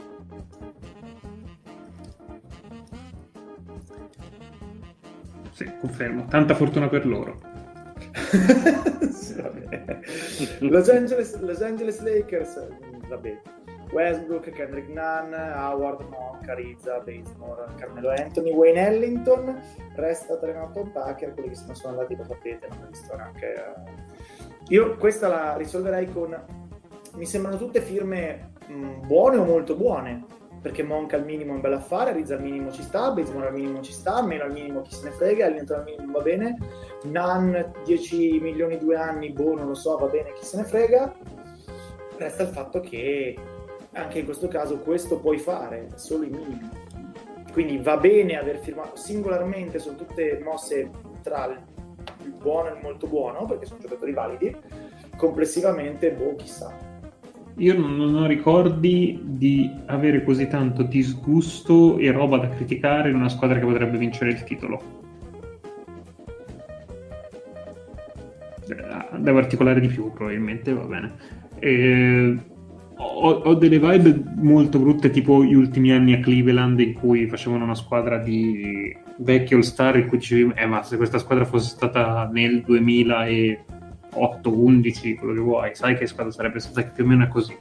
Ehm, non voglio generalizzare perché mm, Monk è un'ottima presa, Nan non mi dispiace, ci sono un paio di buone firme lì nel mezzo credo che il fit con Westbrook sia orribile e non risolve nulla, anzi va a peggiorare quello che era i, i problemi dei Lakers, perché se i problemi dei Lakers era che eh, il supporting cast non stava facendo quello che si, ci si aspettava dal supporting cast e che la squadra era fondamentalmente troppo top heavy e mancava di profondità, non so se queste mosse sono andate a migliorare o a peggiorare questa situazione. E loro probabilmente puntano sul fatto che con quei tre lì hai tanto abbastanza star power da poter mettere i piedi in testa a tutti e arrivare in fondo e magari è anche vero perché no, non riesco a dire no a prescindere dalla cosa però proprio secondo me è proprio brutta una squadra sarà brutta da vedere sarà brutta da tante cose magari vinceranno il titolo. Quindi io sono veramente combattuto da questo punto di vista.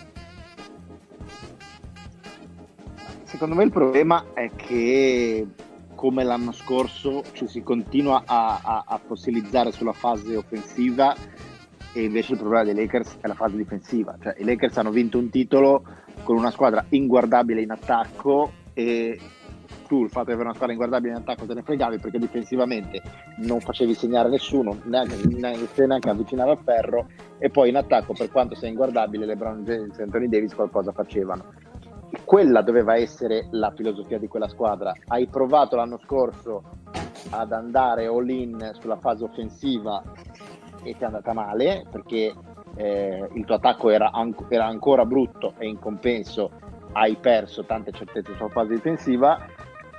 Quest'anno io speravo che si ritornasse al passato, cioè basta pensare alla fase offensiva, a, a pre- ritorniamo ha una solidità difensiva e chi se ne frega se in attacco siamo brutti e non abbiamo spacing invece si è scelto di eh, andare ancora più all-in sulla fase offensiva partendo da Westbrook eh, e ancora guardare ancora meno la fase difensiva. E in questo momento abbiamo un roster in cui mh, anche se offensivamente dovesse andare tutto bene e non è per niente scontato perché eh, appunto può esistere un mondo in cui Westbrook eh, funziona bene eh, in questa strutturazione. Non, è difficile, ma può esistere. Un mondo in cui Westbrook funziona bene difensivamente in questa strutturazione, secondo me non esiste. E un mondo in cui Westbrook funziona bene in questa strutturazione, in cui accanto a lui eh, eh non c'è un Caruso, ma c'è Carmelo eh, o Ellington, eh, eh, Onan, che è lievemente migliore, ma non è un difensore di alto livello, è, è proprio inconcepibile. Cioè, tu hai una, abbando, abbandoni totalmente ogni velleità di avere una squadra difensivamente dignitosa sperando di, di, costruire una superpotenza offensiva che io non vedo. Poi boh, sarò lieto di essere smentito, ma mh, secondo me eh, si sono spesi mh, e toliti d'inchiostro per parlare del fit offensivo di questo di Westbrook con questo con quell'altro ed è il problema minore perché il vero problema minore è neanche il fit difensivo, è l'assenza di una, di, della possibilità di costruire una difesa dignitosa con questo roster. Ma i Bucks hanno dimostrato un po' il trend eh, che avevano già un po' inaugurato i Lakers, ma insomma hanno fatto in modo un po' più spinto, nel senso che uh, spesso effettivamente hanno tirato male, lo dicevamo pure un altro paio di puntate fa, oggettivamente l'importanza del tiro da tre sembra improvvisamente diventata meno importante in certi frangenti di playoff, eh, il che non significa poi comunque dare il beneplacito a un'operazione di questo tipo. Quello che è certo è che è probabile che questa sia una scelta eh, che va a alleviare parecchio del lavoro uh, di, di, James in regular season, che credo che sia la cosa che stanno sottovalutando in tanti, ma credo veramente la, la chiave di lettura più importante perché James non lo puoi più spremere in regular season, se lo vuoi ferisco nei playoff.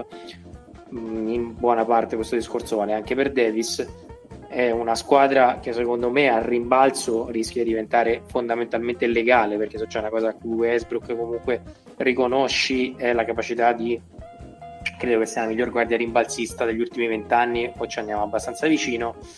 E, cioè puoi anche tirar su dei quintetti abbastanza spinti in certi frangenti dei playoff. Questa è una squadra pensata per andare in finale contro i Nets. Non so se ci va però è chiaro che hanno puntato troppo forse o comunque l'idea era quella di andare sullo star power. Oggettivamente in regular season come abbiamo sempre fatto tanti discorsi io non credo che ci saranno grandi problemi di raddoppi contro raddoppi su Westbrook perché ba- dovrebbe bastare lo star power da quel punto di vista. Eh, l'anno scorso eh, è migliorato notevolmente Westbrook in certi frangenti in certe opzioni dei tiro da tre mi pare di un 3 o 4% quando è stato vicino a Bill. Eh, non, non, non, lo so, oggettivamente chiunque mh, mm, sniffi pallacanestro li vede tre assieme e dice ok, ma lo spazio dov'è? Che è un argomento strabusato. Non è detto che serve il regular season, quello che è certo è che secondo me è che serve almeno un altro giocatore che probabilmente andranno a raccattare con qualche trade o andranno a prendere in free agency a, a gennaio-febbraio quando sarà serve assolutamente un altro uno o due tiratori. Detto questo aspettiamo e vediamo. Di sicuro eh, con Hild eh, andavi poco lontano secondo me. Quindi rischiare per rischiare forse è meglio così. Avanti. Ah no certo con Hild no con Hild il problema era esattamente quello cioè era, era, esattamente lo stesso. Avevi sempre un buco nero difensivo. E, ma aggiungo una cosa in, in tutti gli ultimi playoff il leitmotiv di tutte le serie è stato dobbiamo fare in modo di non avere giocatori attaccabili eh, che, che, loro me lo attaccano per tutta la serie e mi generano eh, punti facili. E quindi anche giocatori onestissimi come Canter finiscono per non poter giocare ai playoff perché me li attaccano. Quindi fermiamo Carmelo come... Anthony. Es- cioè, esatto, i Lakers ora come ora qualunque mix di roster facciano hanno mi, avranno minimo 2-3 giocatori facilmente attaccabili da qualunque avversario ai playoff. Secondo me non è grave check. Ecco, tutto. Memphis Grizzlies fuori Jason Allen eh, ceduto a Milwaukee per fuffa eh, fuori Winslow ma vabbè e soprattutto fuori Balansunas nello scambio che ha portato Bledsoe e Adams che ormai sono un pacco in bundle che si muove in giro per l'NBA così a caso. Eh, non è che mi sia allora, probabilmente tutta la roba che resta marginale però non è che mi sia piaciuta chissà quanto eh. No ma è proprio brutta secondo me. Non è proprio brutta. E perché tecnicamente che... resta marginale ma la paghi e è tutta roba che fai. Esa- esatto, cioè muovere sui margini è quello che fa la differenza per queste squadre qua. E, ok, lo sostituisci Allen perché ne hai 80, in che tutto quello che vuoi, però e, e poi come dicevamo quando c'era stato lo scambio, secondo me Valanciunas per loro è proprio perfetto. Adams fa altre cose, non sono sicuro che vada così tanto bene. Cioè, secondo me loro sono convinti che come fit Adams è meglio di Valanciunas, non, non, non concordo. Ma credo che sia il discorso del contratto e quindi hanno fatto un ragionamento speculativo. Um, però sì, in assoluto. Se, se dovessi da un. sono peggiorati da. A, cioè non hanno perso almeno uno o due voti proprio una questione di chimica. Poi magari ci smentiscono, però effettivamente, dai, se può dire che sono peggiorati, io, io lo dico. Sì, secondo me sì. Agree. Oltre Miami Heat, mm, non lo so, elenco cose a caso, probabilmente me ne perderò alcune tre anni, eh, 90 milioni a Kyle Lauri sotto osservazione dell'NBA per tampering, io non credo che invalideranno il contratto, ma magari qualche scelta eh, va data dentro. Tra l'altro questo inibirà ulteriormente nelle prossime stagioni le sign trade perché stiamo vedendo che l'NBA si sta focalizzando su questo, cioè in un certo senso l'NBA sta ammettendo che si possa accordare, che una squadra si possa accordare con un free agent in un quarto d'ora alla fine della moratoria, scusate neanche, all'inizio della moratoria, alla fine della stagione precedente, per un contratto, ma sta dicendo siete un po' meno credibili se ci raccontate che non vi siete parlati tra squadre per la sign and trade. E quindi, eh, ecco, infine era così. Detto questo, Lauri, PJ Tucker, due anni 15 milioni, Max Morris un anno forse al minimo, non si è capito, eh, rinnovo per Jimmy Butler, resta Duncan Robinson 90 milioni 5 anni, hanno dato un anno al minimo alla Dipo per tenerselo in zona, boh chissà cosa succederà, hanno rifirmato eh, Gabe Vincent, Max Truss e quell'altro di cui mi rifiuto di pronunciare il nome, 7, no, come cavolo è, eh, per eh, due anni al minimi e tenuto Deadmon. Perdono Igudala, perdono Rizza, perdono Dragic, perdono Precious Aciwa nello scambio che porta Lauri, quindi Aciwa va a Toronto, perdono Nanna e perdono Vinza. Uh, classica direi off season da Riley, cioè che ha ribaltato sì. tutto per la quattordicesima volta, lavorando su margini che non sapevo manco se ci fossero a monte e boh, vediamo. Però sono migliorati, dai. Qui Lauri spariglia le carte, chiaramente. Eh, se Lauri è quello del titolo di due anni fa, eh, questa è una grande off-season. Se Lauri eh, viene, diciamo così, inizia a rallentare per l'età, eh, questa è un off-season in cui hai speso un sacco di soldi per essere sempre allo stesso punto. Dipende da lui.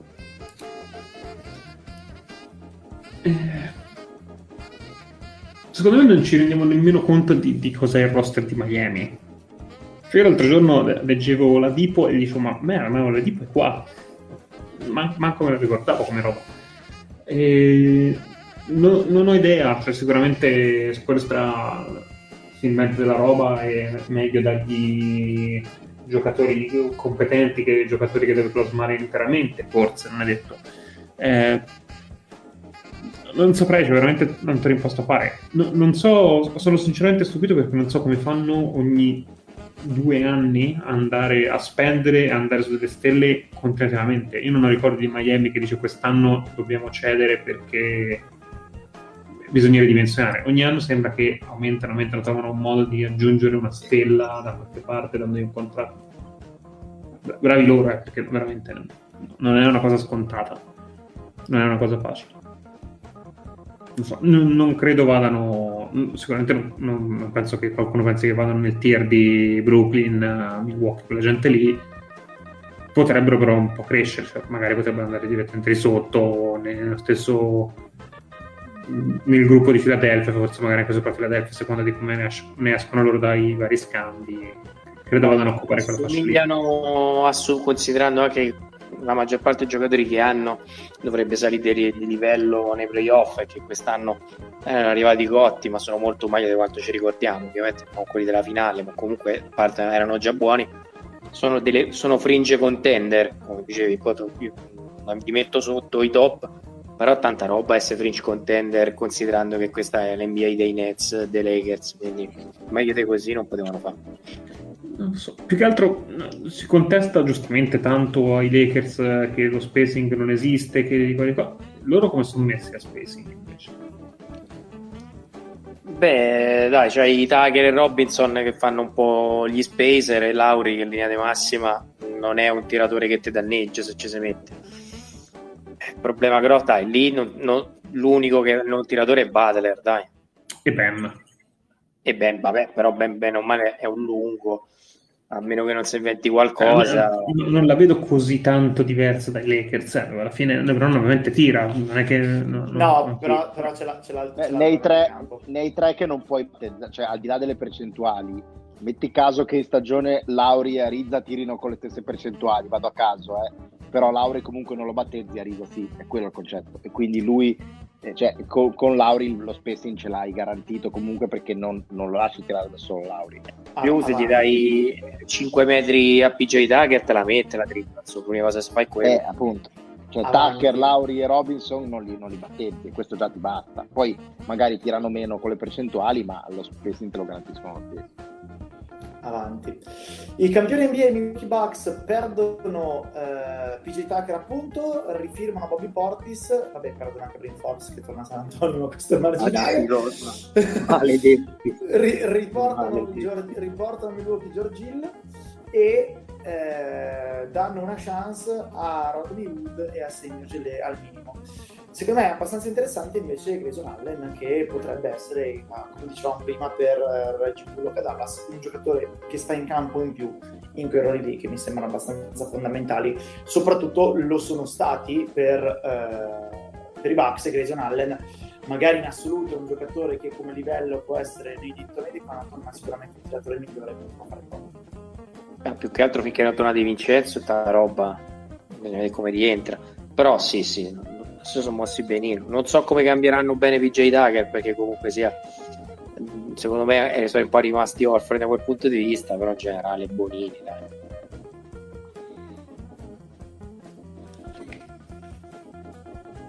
No, le mosse sono buone anche perché bisogna vedere se, eh, come credo e come spero per loro, eh, il, il, cambio, diciamo così, filosofico di Gianni 5 eh, diventerà una, una, loro feature dal, dal minuto 1 e, e, in quel caso lì cambiano anche un po' tutte le dinamiche. Eh, io spero che succeda, se dovesse succedere sì, a quel punto anche di un Tucker hai meno bisogno. In, invecchi, invecchiando Lopez eh, c'è un po' di spazio più per Porti, se si fa con Giannis da 5 un po' di più, già subito sono d'accordo. Ehm, Minnesota Timberwolves sostanzialmente niente hanno perso, hanno perso Rubio e preso Toran Prince, chi se ne frega. New Orleans Pelicans, aiuto. Allora, dentro Devonte Graham, dentro Valanciunas, dentro Satoransky, dentro Garrett Temple, fuori Lonzo Ball, eh, fuori Bledsoe, fuori Steven Adams e fuori uh, mamma mia posso, posso dire, me- posso mezzo dire disastro Posso dire la mia? Eh sì, cioè, temo veramente un mezzo disastro. C'è, sta. c'è una gran confusione con mezzo disastro. Mm, da che parte vanno? È questo, non si capisce. Stanno, stanno facendo l'in? Stanno... Mm,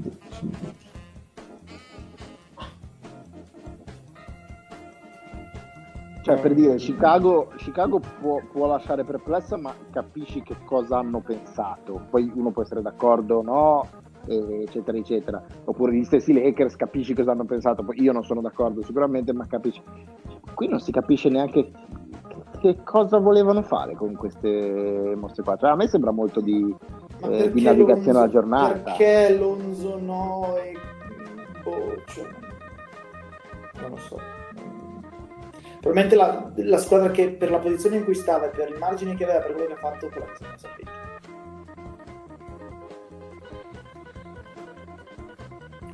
eh, diciamo che hanno premuto il bottone panico. Eh, l'unica cosa carina è che probabilmente sarà interessante vedere insieme Valenzunas e Williamson che probabilmente è un bel fit.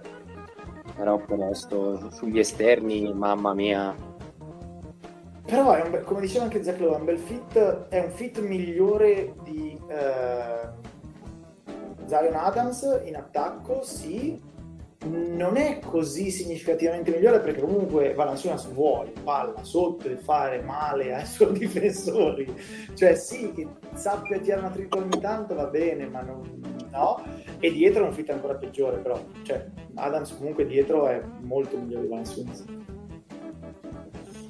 eh, sì ma quest'anno in genere al di là del di quello che leggiamo sulla carta, secondo me c'era un pessimo fit a livello di chimica individuale, cioè andavano poi in una direzione, cioè, l'ho viste casualmente l'ultima mese regular season andavano a quel paese quasi. Quindi bene così, però sì, sì, diciamo che non è in assoluto che stiamo parlando di eh, Walton e McHale ai tempi dei Celtics o Perish che entra, insomma. Però sì, maluccio. Eh, spero che Williamson non si incazzi.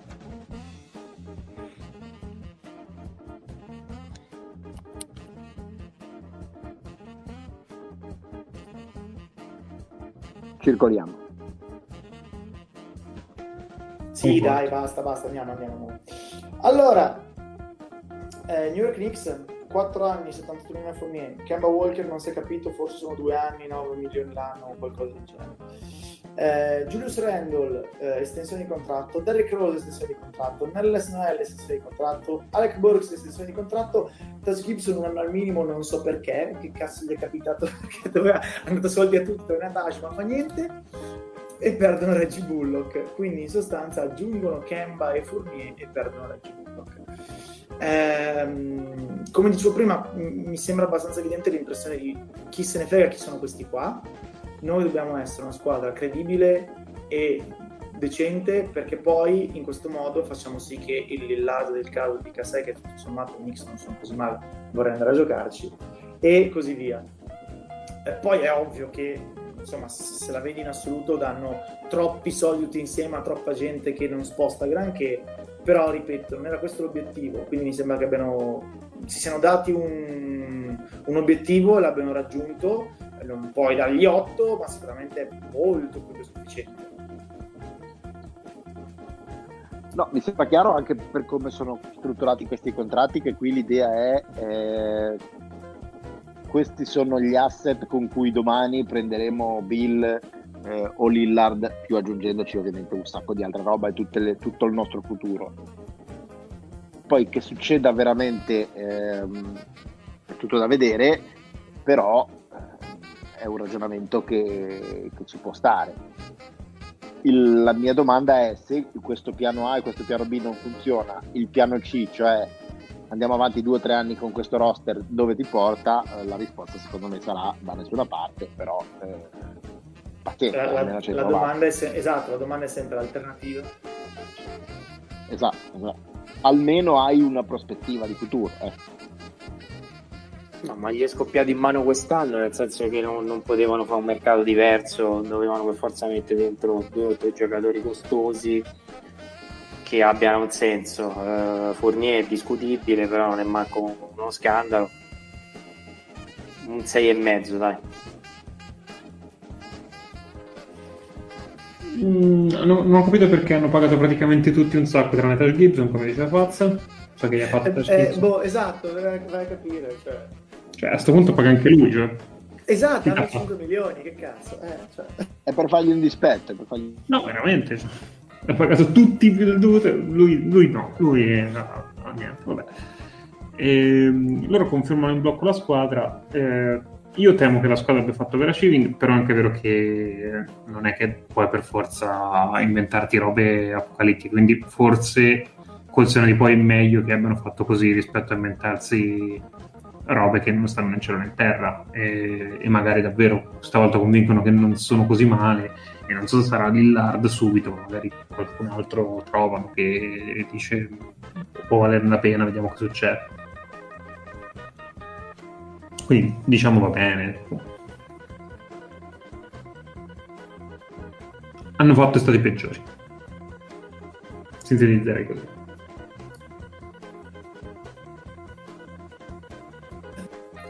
Avanti Oklahoma City Thunder, eh, se ne va Orford, arriva Favors. Prossimo. Se... Ok, Thunder... No, se ne va Orford, arriva Favors. Se ne va, cioè arriva Kemba, se ne va Kemba, perché sostanzialmente è successo questo. Arriva Mike Muscala, che chi se ne frega, cioè resta Mike Muscala, che chi se ne frega, resta Shai col Max e possiamo andare avanti. Io dico, io dico solo una cosa che ho già detto in separata sede a Michele Berra e lui mi ha trattato con sprezzo come il Re Sole eh, avrebbe risposto a un suo garzone delle stalle. Secondo me i, i Thunder hanno scritto grosso come una casa Ben Simmons, cioè con tutti gli asset che hanno loro dovrebbero andare lì, prendersi Ben Simmons, portarselo a casa e dire io ho Ben Simmons e Sga e fra tre anni cago in testa a tutti. Lui appunto ha reagito come se eh, avessi chiesto al Re Sole di pulire una stalla, eh, eh, rispetto, lui è il massimo esperto di Thunder del mondo, eh, io eh, umilmente eh, accetto la sua idea. Io la vedo così. Però tu hai ancora la testa attaccata al collo, che mi sembra un... Cioè, Però messa così rispetto del sole che lui, eh, ti dico.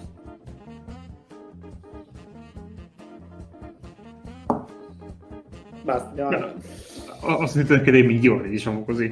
Più brutte anche, ma più migliori.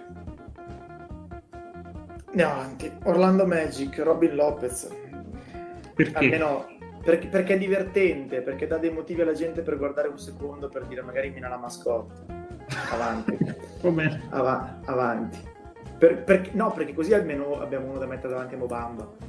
Comunque hanno tenuto anche Mo Wagner per fare i fratellini. L'ultima volta che hanno fatto una cosa così era stato quando hanno filmato Channing Fry, perché era il cugino di Tobias Harris ed è finito benissimo, come ben sapete. Ma Io ti ricordo, se vuoi ti do io delle esperienze mie che ho avuto con i vari fratelli. Fratelli, esatto. Voglio tutti morti ora. Purtroppo non hai avuto Zoran Dragic, però così Sì che ce l'ho avuto. Eh, ma insieme? Erano insieme? Sì, sì. Non credo. Erano insieme, Sì. davvero? Sì, sì. Allora sì. Basta, no, non commento allora. E voglio tutti morti, ti ho detto. Tanto scambiato assieme a lui. Va bene. Crepate voi entrambi, la vostra famiglia e la vostra progenie. Philadelphia 76ers. Via Howard dentro Drummond un anno al minimo per farsi bullizzare da Embiid, di cui è la vittima preferita. Eh, dentro Niang, eh, due anni a circa 7 milioni, che mi sembra una cosa onestissima. Eh, perdono George Hill, eh, rifirmano Korkmaz, 3 anni 15 milioni e David Green 2 anni 20 milioni. Eh, qui direi andiamo avanti semplicemente perché sappiamo bene che non, non è qui la questione. E l'ha pagato? No- non me l'aspettavo. 5 milioni l'anno. Mm, definire pagato 5 milioni l'anno mi sembra troppo. Eh. No, de- definire triennale mi sembra... Ah sì? Va bene. Eh, Korkmaz o Grayson Allen? Perché- No, vabbè, ok, se la metti così meglio fa. Ma perché Grayson Allen era Duke, quindi non, non lo preferirei davanti. a lui. sì, va bene. Avanti, Phoenix Suns. McGee, che è il giocatore più vincente della storia, perché ormai sono tipo 7 anni che qualsiasi cosa tocchi trasforma in oro, letteralmente. Però gli avete dato 5 milioni, neanche il minimo, non si capisce. Eh, ci dirà Nick dello scambio tra Shamet e Javon Carter e poi confermato il mondo, quindi Kaminsky un anno, non si sa quanti soldi, Neider una der che si dica che boh, vabbè, fa niente. Cameron Payne 3 anni a poco meno di 20 milioni e soprattutto Chris Paul 4 anni fino a 120 milioni, anche se in realtà sappiamo bene che il contratto di Chris Paul ha una situazione un pochino particolare eh, perché eh, il terzo anno è garantito a metà o qualcosa del genere, il quarto anno è garantito zero, quindi tutto sommato eh, c'è, eh, dovesse andare in stravacca la possibilità di tagliare e strecciare Chris Paul dopo il secondo anno e costerebbe solo 3 milioni eh, nell'arco di 5 anni di stretch, che è una roba sostanzialmente irrilevante. Quindi io credo che il contratto di Paul sia eh, eccellente per i Suns data la situazione. Sì, direi contratto di Paul ottimo, contratto di campaign ottimo. Sì, sì, sì. E il resto mm, no- non lo so. Allora, mm, perdere Tori Craig cioè, se doveva scegliere tra Tori Craig e Nader avrebbe preferito prendere Tori Craig. Hanno scelto Nader. O comunque magari hanno preso Nader perché Tori Craig non ci rimango di due soldi fine. ci può stare. E i soldi che hanno dato a McGee non ho capito perché. Pare che sia uomo di Chris Paul adesso perché per tipo 5 minuti di garbage che ha giocato in gara 2 ma una roba che quando vedete e chi se ne frega Proven e credo dovrebbe essere lui parte della mid level, cioè credo che i, i suoi 5 milioni arrivano da parte della mid level, quindi magari raccattano da mercato dei tagli o roba del genere, mm, danno 3 milioni a qualcuno, che, che so, Deus Young, o Kevin Love, roba, roba, del genere, insomma. E, ehm, credo che l'obiettivo di quest'anno sia non, non pagare la luxury dichiarato per, perché la pagherai i prossimi anni e quindi magari ti eviti un anno di repeater e, e, e ha senso come cosa. Eh, scambio Shamet per Javon Carter, credo che eh, se l'obiettivo è non pagare la Luxury è meglio non scegliere un giocatore a fine primo giro che non giocherà e che dovrai pagare. E Javon Carter eh, era un giocatore che ai playoff non hai fatto giocare, io credo che poteva giocare, ma non hai fatto giocare, è un tiratore più antivoco ma è un difensore molto più eccellente, Shamet è uno che verosimilmente mm, minuti di playoff li può fare, è un tiratore molto più continuo, ma è un difensore molto inferiore ovviamente. No, non, non, saprei come qualificarlo, credo sia un, un, upgrade, ma non è che sei passato da niente a un, una mezza stella. Cioè. Decisamente. Non mi sembra così, così rilevante. Ecco. No, sono, sono decisamente d'accordo. Portland Trail Blazers, come vi dicevo, rinnova la tradizione di prendere un lungo bianco marcio che non giocherà a tre quarti della stagione con Cody Zeller, un minimo. Per... Però almeno qua a fine stagione puoi dire ma fossero stati sani e sai cosa avrebbero potuto fare. esatto. Per compensare a livello cromatico Cody Zeller prendono Tony Snell, credo che sia l'unico criterio applicabile. Eh beh sì, eh sì.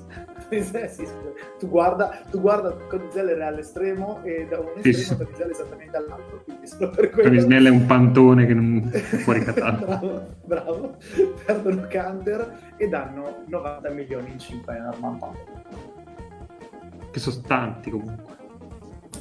Non pochini sono soldi. Ti ricordi che l'avevano dati 5 anni fa? Che è che l'avevano dati un stonfo di milioni? Loro? A un tiratore. Sem- un... Sempre loro, dici? Sì, sì, erano stati loro. Team se lo ricordo, secondo me. Questa è una domanda difficile. Team che, che avevano strapagato tempo fa il tiratore.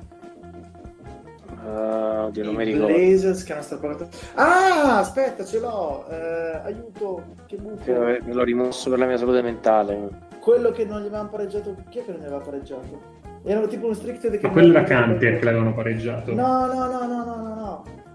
Cacchio che buco, adesso vado a vedermi i roster perché sennò. Eh sì, cioè, devo fare anche sta roba. Ho, ho ben presente chi è, ma non mi viene. Comunque.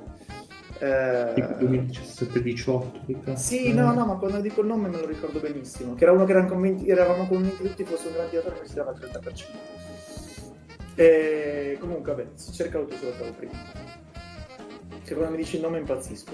Mi hanno fatto sparire poi non lo era, era, era, la stagione 16 perché erano, era insieme a tutti i vari eh, Deng, cose, c'era anche lui. Non era Ivan Turner, no? Era no, no, no, era, era Krabbe.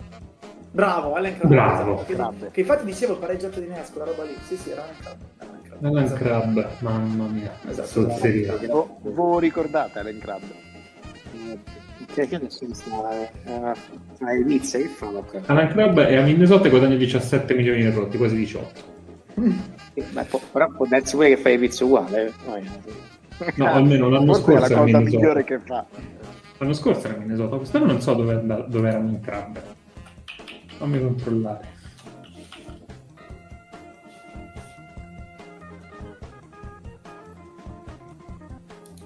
Bru- Brooklyn?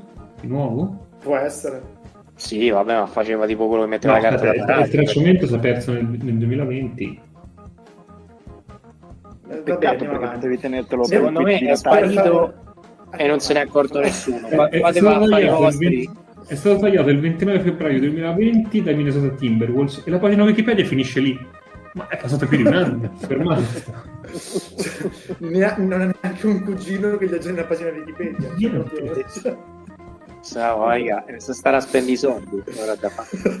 Vabbè. Vabbè, avanti. realtà 29 anni, cioè non è che ne ha Andiamo 420. avanti, avanti che sono i Kings, avanti. Sacramento Kings, ma per qualche motivo danno 7 milioni e mezzo ad Alex Len dopo aver scambiato per Tristan Thompson Ma e questo prima è di dare e prima di dare e prima di dare eh, eh, 55 milioni a Richard Holmes. Poi e, prima di dare, e prima di dare una facciata contro il muro anche. E no, e la Che è cosa che quello mi ha fatto morire, la cosa che mi ha fatto morire è che oggi hanno fatto il, il classico tweet con la grafica per Moarkles e hanno detto che apprezzano molto la, sua leadership e il suo dire, rapporto da veterano. Sì, ok, giocare a basket, cioè nel senso, stringi, stringi. E vabbè. 7 milioni e mezzo dell'Alex Len gli danno in 4 milioni e mezzo di anni, mi auguro. Qu- quanto lo pagano Alex? Ma, ma hanno visto giocare? Avanti.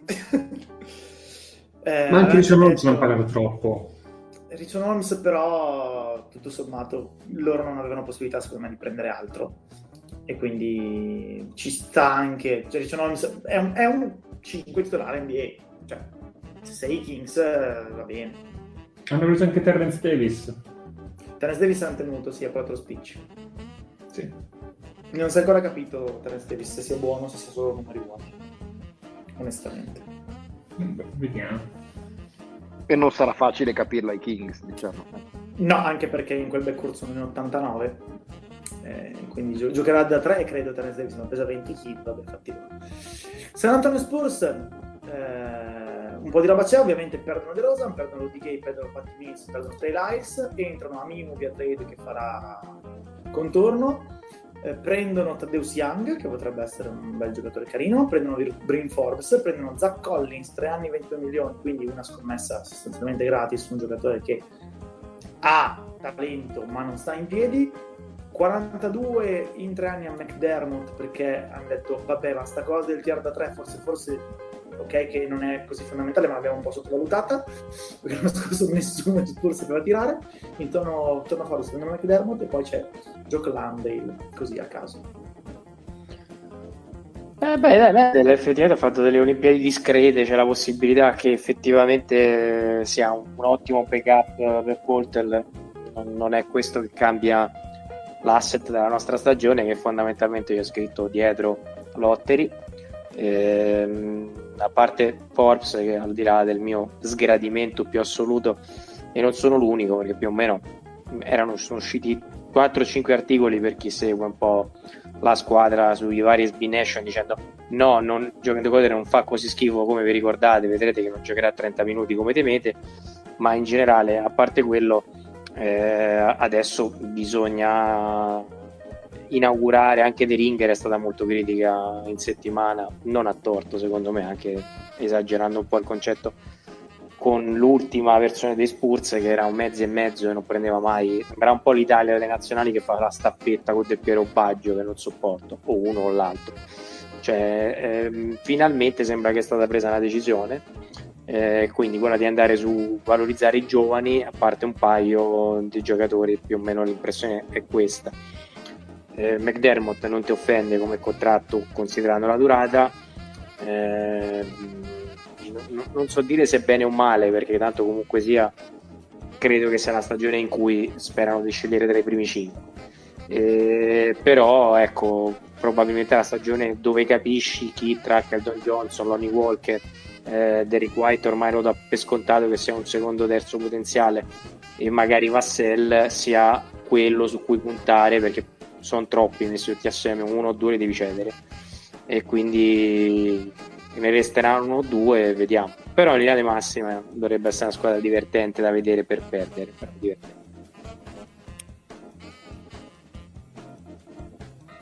Avanti, Toronto Raptors prendono Goran Dragic forse, nel senso che vediamo quanto ci resta. Prendono Precious Achiwa che potrebbe essere il giocatore che con Cam Burch si divide i compiti di centro titolare. hanno preso Sam Decker resuscitandolo, non so se da qualche... non so dove sta in Grecia, boh, non so, non mi interessa. Perdono Lauri, perdono Bembry, perdono Rodney perdono Aaron Base che poveraccio ha dei problemi molto seri in questo momento, quindi non è detto neanche torni a giocare. E rinnovano appunto Birch, 20 milioni in tre anni, e eh, Gary Trent, 54 milioni in tre anni.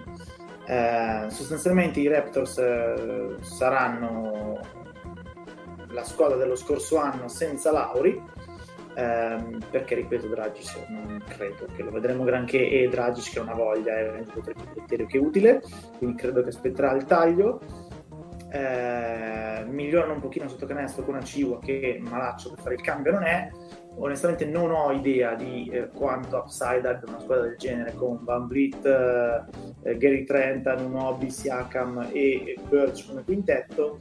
Eh, però tutto sommato hanno ancora Masai Ujiri che resterà a vita, è diventato praticamente il allenatore delle cose della franchigia e cose del genere e restano molto molto flessibili andando in avanti quindi non mi stupirei se fra un anno o due facessero una roba che è arrivata a tutto il roster e porta una stella a Toronto Mm, allora, come sono mossi per trade mi è piaciuto, come sono mossi di firme meno. Eh, cioè, Gary Trent Jr. triennale comunque l'hanno pagato non poco, sono quasi 20 milioni in anno. E non è tanto quel giocatore di per sé, ma perché cioè, cosa stai cercando di fare in questi anni no, non mi è chiarissimo. Eh, Birch, vuoi, vuoi, vuoi, vuoi sapere cosa stanno facendo? Ha sì. ripetuti, ripetuti atti di onanismo dopo aver vinto il titolo e chi se ne frega del resto. Bravi loro, lo farei anch'io. Però mi sembra così. De- Decker non l'ho capito. Invece le tre mi sono piaciute. Cioè, credo che a Cigua sia un bel pezzo da mettere lì. Però ecco, ho, considerando... ho visto... Vai, vai. No, considerando che prima della free agency Lauri rischiava di perderlo per nulla, eh, tirarne fuori un asset eh, come Aciwa, secondo me è una bella, una bella mossa. Eh. Non so quante squadre abbiano perso il loro eh, miglior giocatore in free agency, migliore o secondo miglior giocatore in free agency negli ultimi anni e in cambio gli sia arrivato un asset eh, buono. Io non me ne ricordo tanti. No, no, effettivamente quello è vero. Eh, però mh, ho, ho, letto anche di roba tipo stanno pensando di mettere Siakam sul mercato da fonti inveros- vergognose che non ho senso citare. Però ho pensato alla cosa e ho detto non è così fuori di, di testa la cosa. Quindi mi, mi, risulta un po' capire cosa vogliono fare nei prossimi tre no, anni. Però... Siakam è un altro giocatore che ha bisogno di, una, di, un anno di rimbalzo prima di finire sul mercato perché adesso c'è di... No, no, sicuro, ma no, non sto dicendo ecco. Siakam via, sto dicendo potrebbe e ci no, potrebbe credere.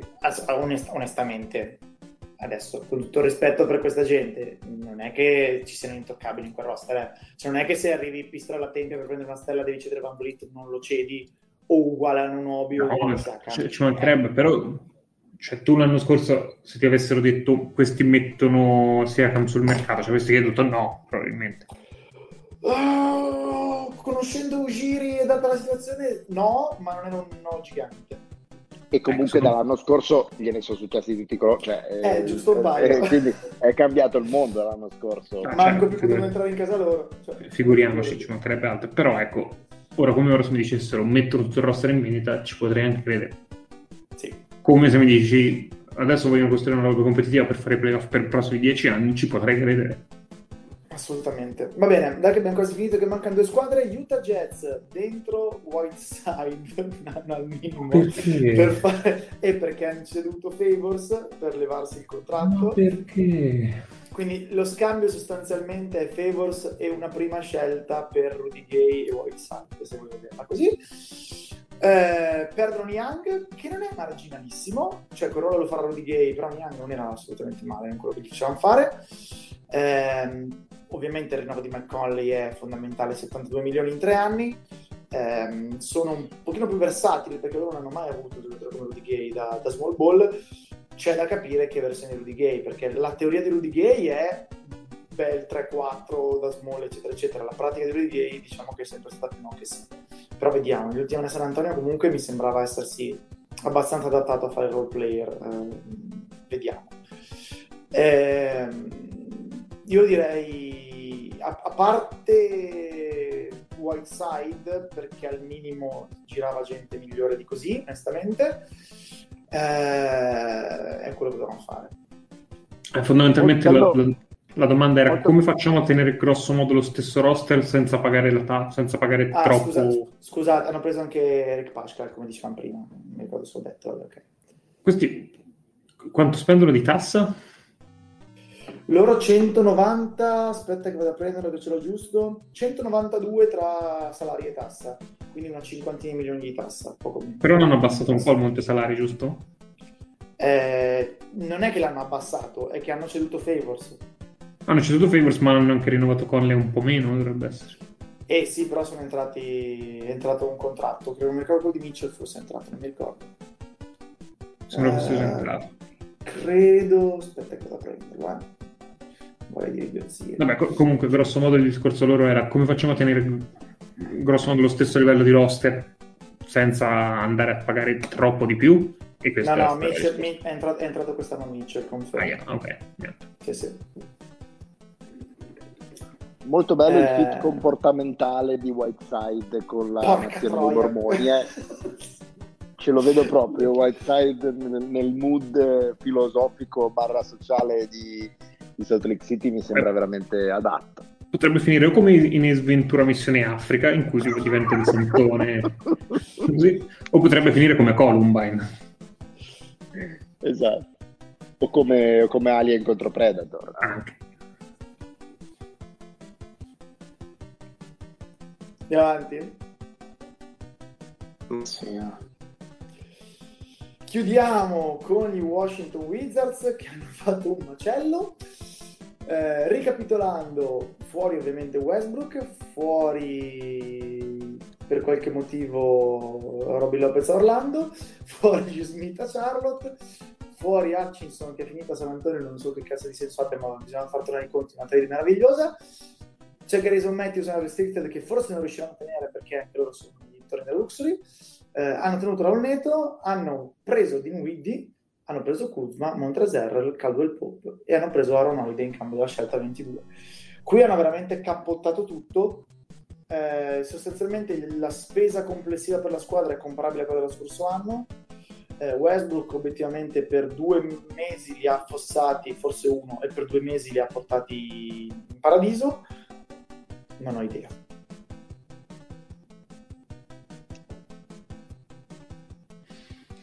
Beh, il roster è più funzionale, così come è costruito adesso. Hai più o meno tutte le caselle, tra virgolette, al posto giusto.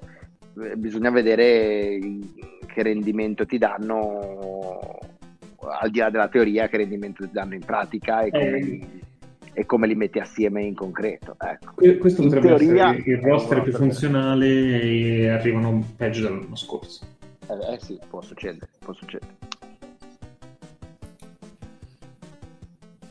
comunque L'anno pare scorso- eh, però ricordiamoci dove sono arrivati l'anno scorso. Cioè, non so se arrivano peggio. Eh, lo escludi? No, ah, es- escludo che abbiano un mese come l'ultimo degli Wizards l'anno scorso. Però escludi anche magari che hanno due mesi come i Wizards, i primi due mesi di No, Wizards l'anno scorso. no, quello non lo, quello non lo escludo. Però non è detto che arrivino peggio, perché alla fine sono arrivati al settimo, ottavo posto, giù di lì. Diciamo, la chart, come dicono quei premi, è di Witty, Bill, Kuzma, Hachimura e Bryant, più o meno. Questi sono. Sì. Eh, guarda, i lunghi saranno tre, perché Gafford, Bryant e, e Harrell secondo me si dividono i minuti in tre, non dico alla, alla pari, ma una roba del genere. Magari ci metti anche Kuzma che fa il 4 qualche minuto. Magari, eh, esatto, ah, ci sono Caldwell Pop, Kuzma e Avgia, che però è rotto, eh, a girare lì intorno tra il 2 di ricambio, il 3 titolare e il 4 di ricambio. Eh, punti fermi sicuramente sono Dinwiddie, Bill e Hachimura. Cioè l'1, il 2 e il 4. Veramente Secondo me poca no. roba. È una, è una squadra molto carina sulla carta. eh, Leggerina, probabilmente, diverte- probabilmente divertente da giocare, sicuramente leggerina. Che però potrebbe essere eh, molto, come dire, compatta, eh, non eh, scarsa difensivamente per gli standard dell'Est e che quindi tutto sommato se la cava. Stiamo nei del play-in, stiamo all'interno del play-in, quindi se va bene sono sesti o qualcosa del genere, se va male sono undicesimi. Ecco, eh, diciamo la vedo, la vedo più verso l'undicesimo, però sì, in generale almeno c'è ci stanno giocatori NBA, non è che stavo davanti ai Sixers qualche anno fa, insomma, per cui però male. No, poi giocatori NBA che sono tutti più o meno sulla stessa timeline temporale, diciamo così, perché eh, i vari appunto Kuzma, Arrel, Caldwell Pop, Dinwiddie eh, sono tutti sulla stessa timeline con Bradley Bill, quindi eh, insomma da di, anche da quel punto di vista lì è più funzionale. Eh, secondo, insomma, eh, la teoria c'è, la pratica, ecco, sono i Wizards e quindi non ci metterei gli euro sopra, però in teoria hanno tutte le caselle coperte, per quello che vogliono fare loro ovviamente, che non è vincere l'NBA, ma eh, arrivare ai playoff eh, e, migliorarsi rispetto all'anno scorso. E convincere Bradley Bill a restare, perché qui vale un po' anche il discorso eh, al certo. contrario dei Knicks, cioè qui l'obiettivo è, eh, non è essere, for- essere, buonissimi, ma essere abbastanza buoni perché Bill decida di rimanere. E se Bill rinnova, eh, grazie a questo roster, allora questo roster è stato un gran successo e questa free agency è stata un gran successo. E ti puoi garantire altre quattro season come questa in cui metti insieme un roster per arrivare a ottavo. Successi pazzeschi. Però intanto non hai perso per Bill. no, scherzo, ovviamente per loro è un trionfo sappiamo bene che non tutti. Non, non è vero che non gioca con le stesse regole, non gioca in stessi campionati, ma non è sempre per tutti possibile ambire a chissà cosa, e quindi giusto anche stare al proprio posto.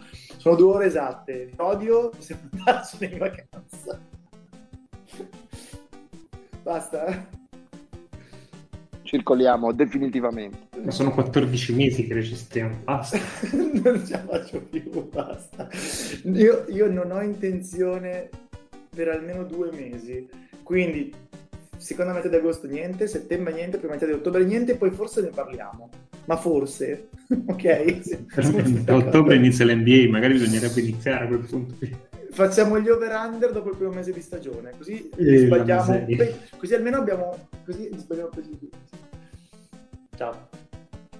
Grazie a tutti. Eh, grazie, no, scherzi a parte. Ringraziamo gli ascoltatori che ci hanno fatto compagnia per sostanzialmente come per le mie per due stagioni in fila che sono state una sola lunghissima e in certi momenti è anche stato utile insomma fare questa cosa per togliere la testa al resto del mondo e salutiamo ovviamente Lore e Show eh, che alcuni di voi saluteranno a Coppini eh, nelle prossime ore non ho capito salutati a Coppini Co- appunto Coppini dati o ricevuti ecco, non lo so da, nel, nel caso da da parte mia eh, e saluto tutti e ci si sente non prima di otto settimane.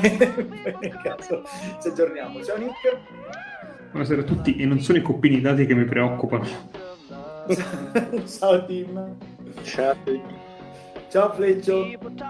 Ciao a tutti e se Show vi dice sta per succedere qualcosa, ecco, non è in arrivo, non è in arrivo un oro olimpico, ma qualcosa di molto Eh ragazzi, però olimpico Olimpico, veramente. Ciao a tutti ragazzi, grazie. Perché sapete che non ripeteremo e... I'm a lover and I'm a sinner I play my music in the sun. I'm a joker, I'm a smoker, I'm a midnight joker. I get my loving on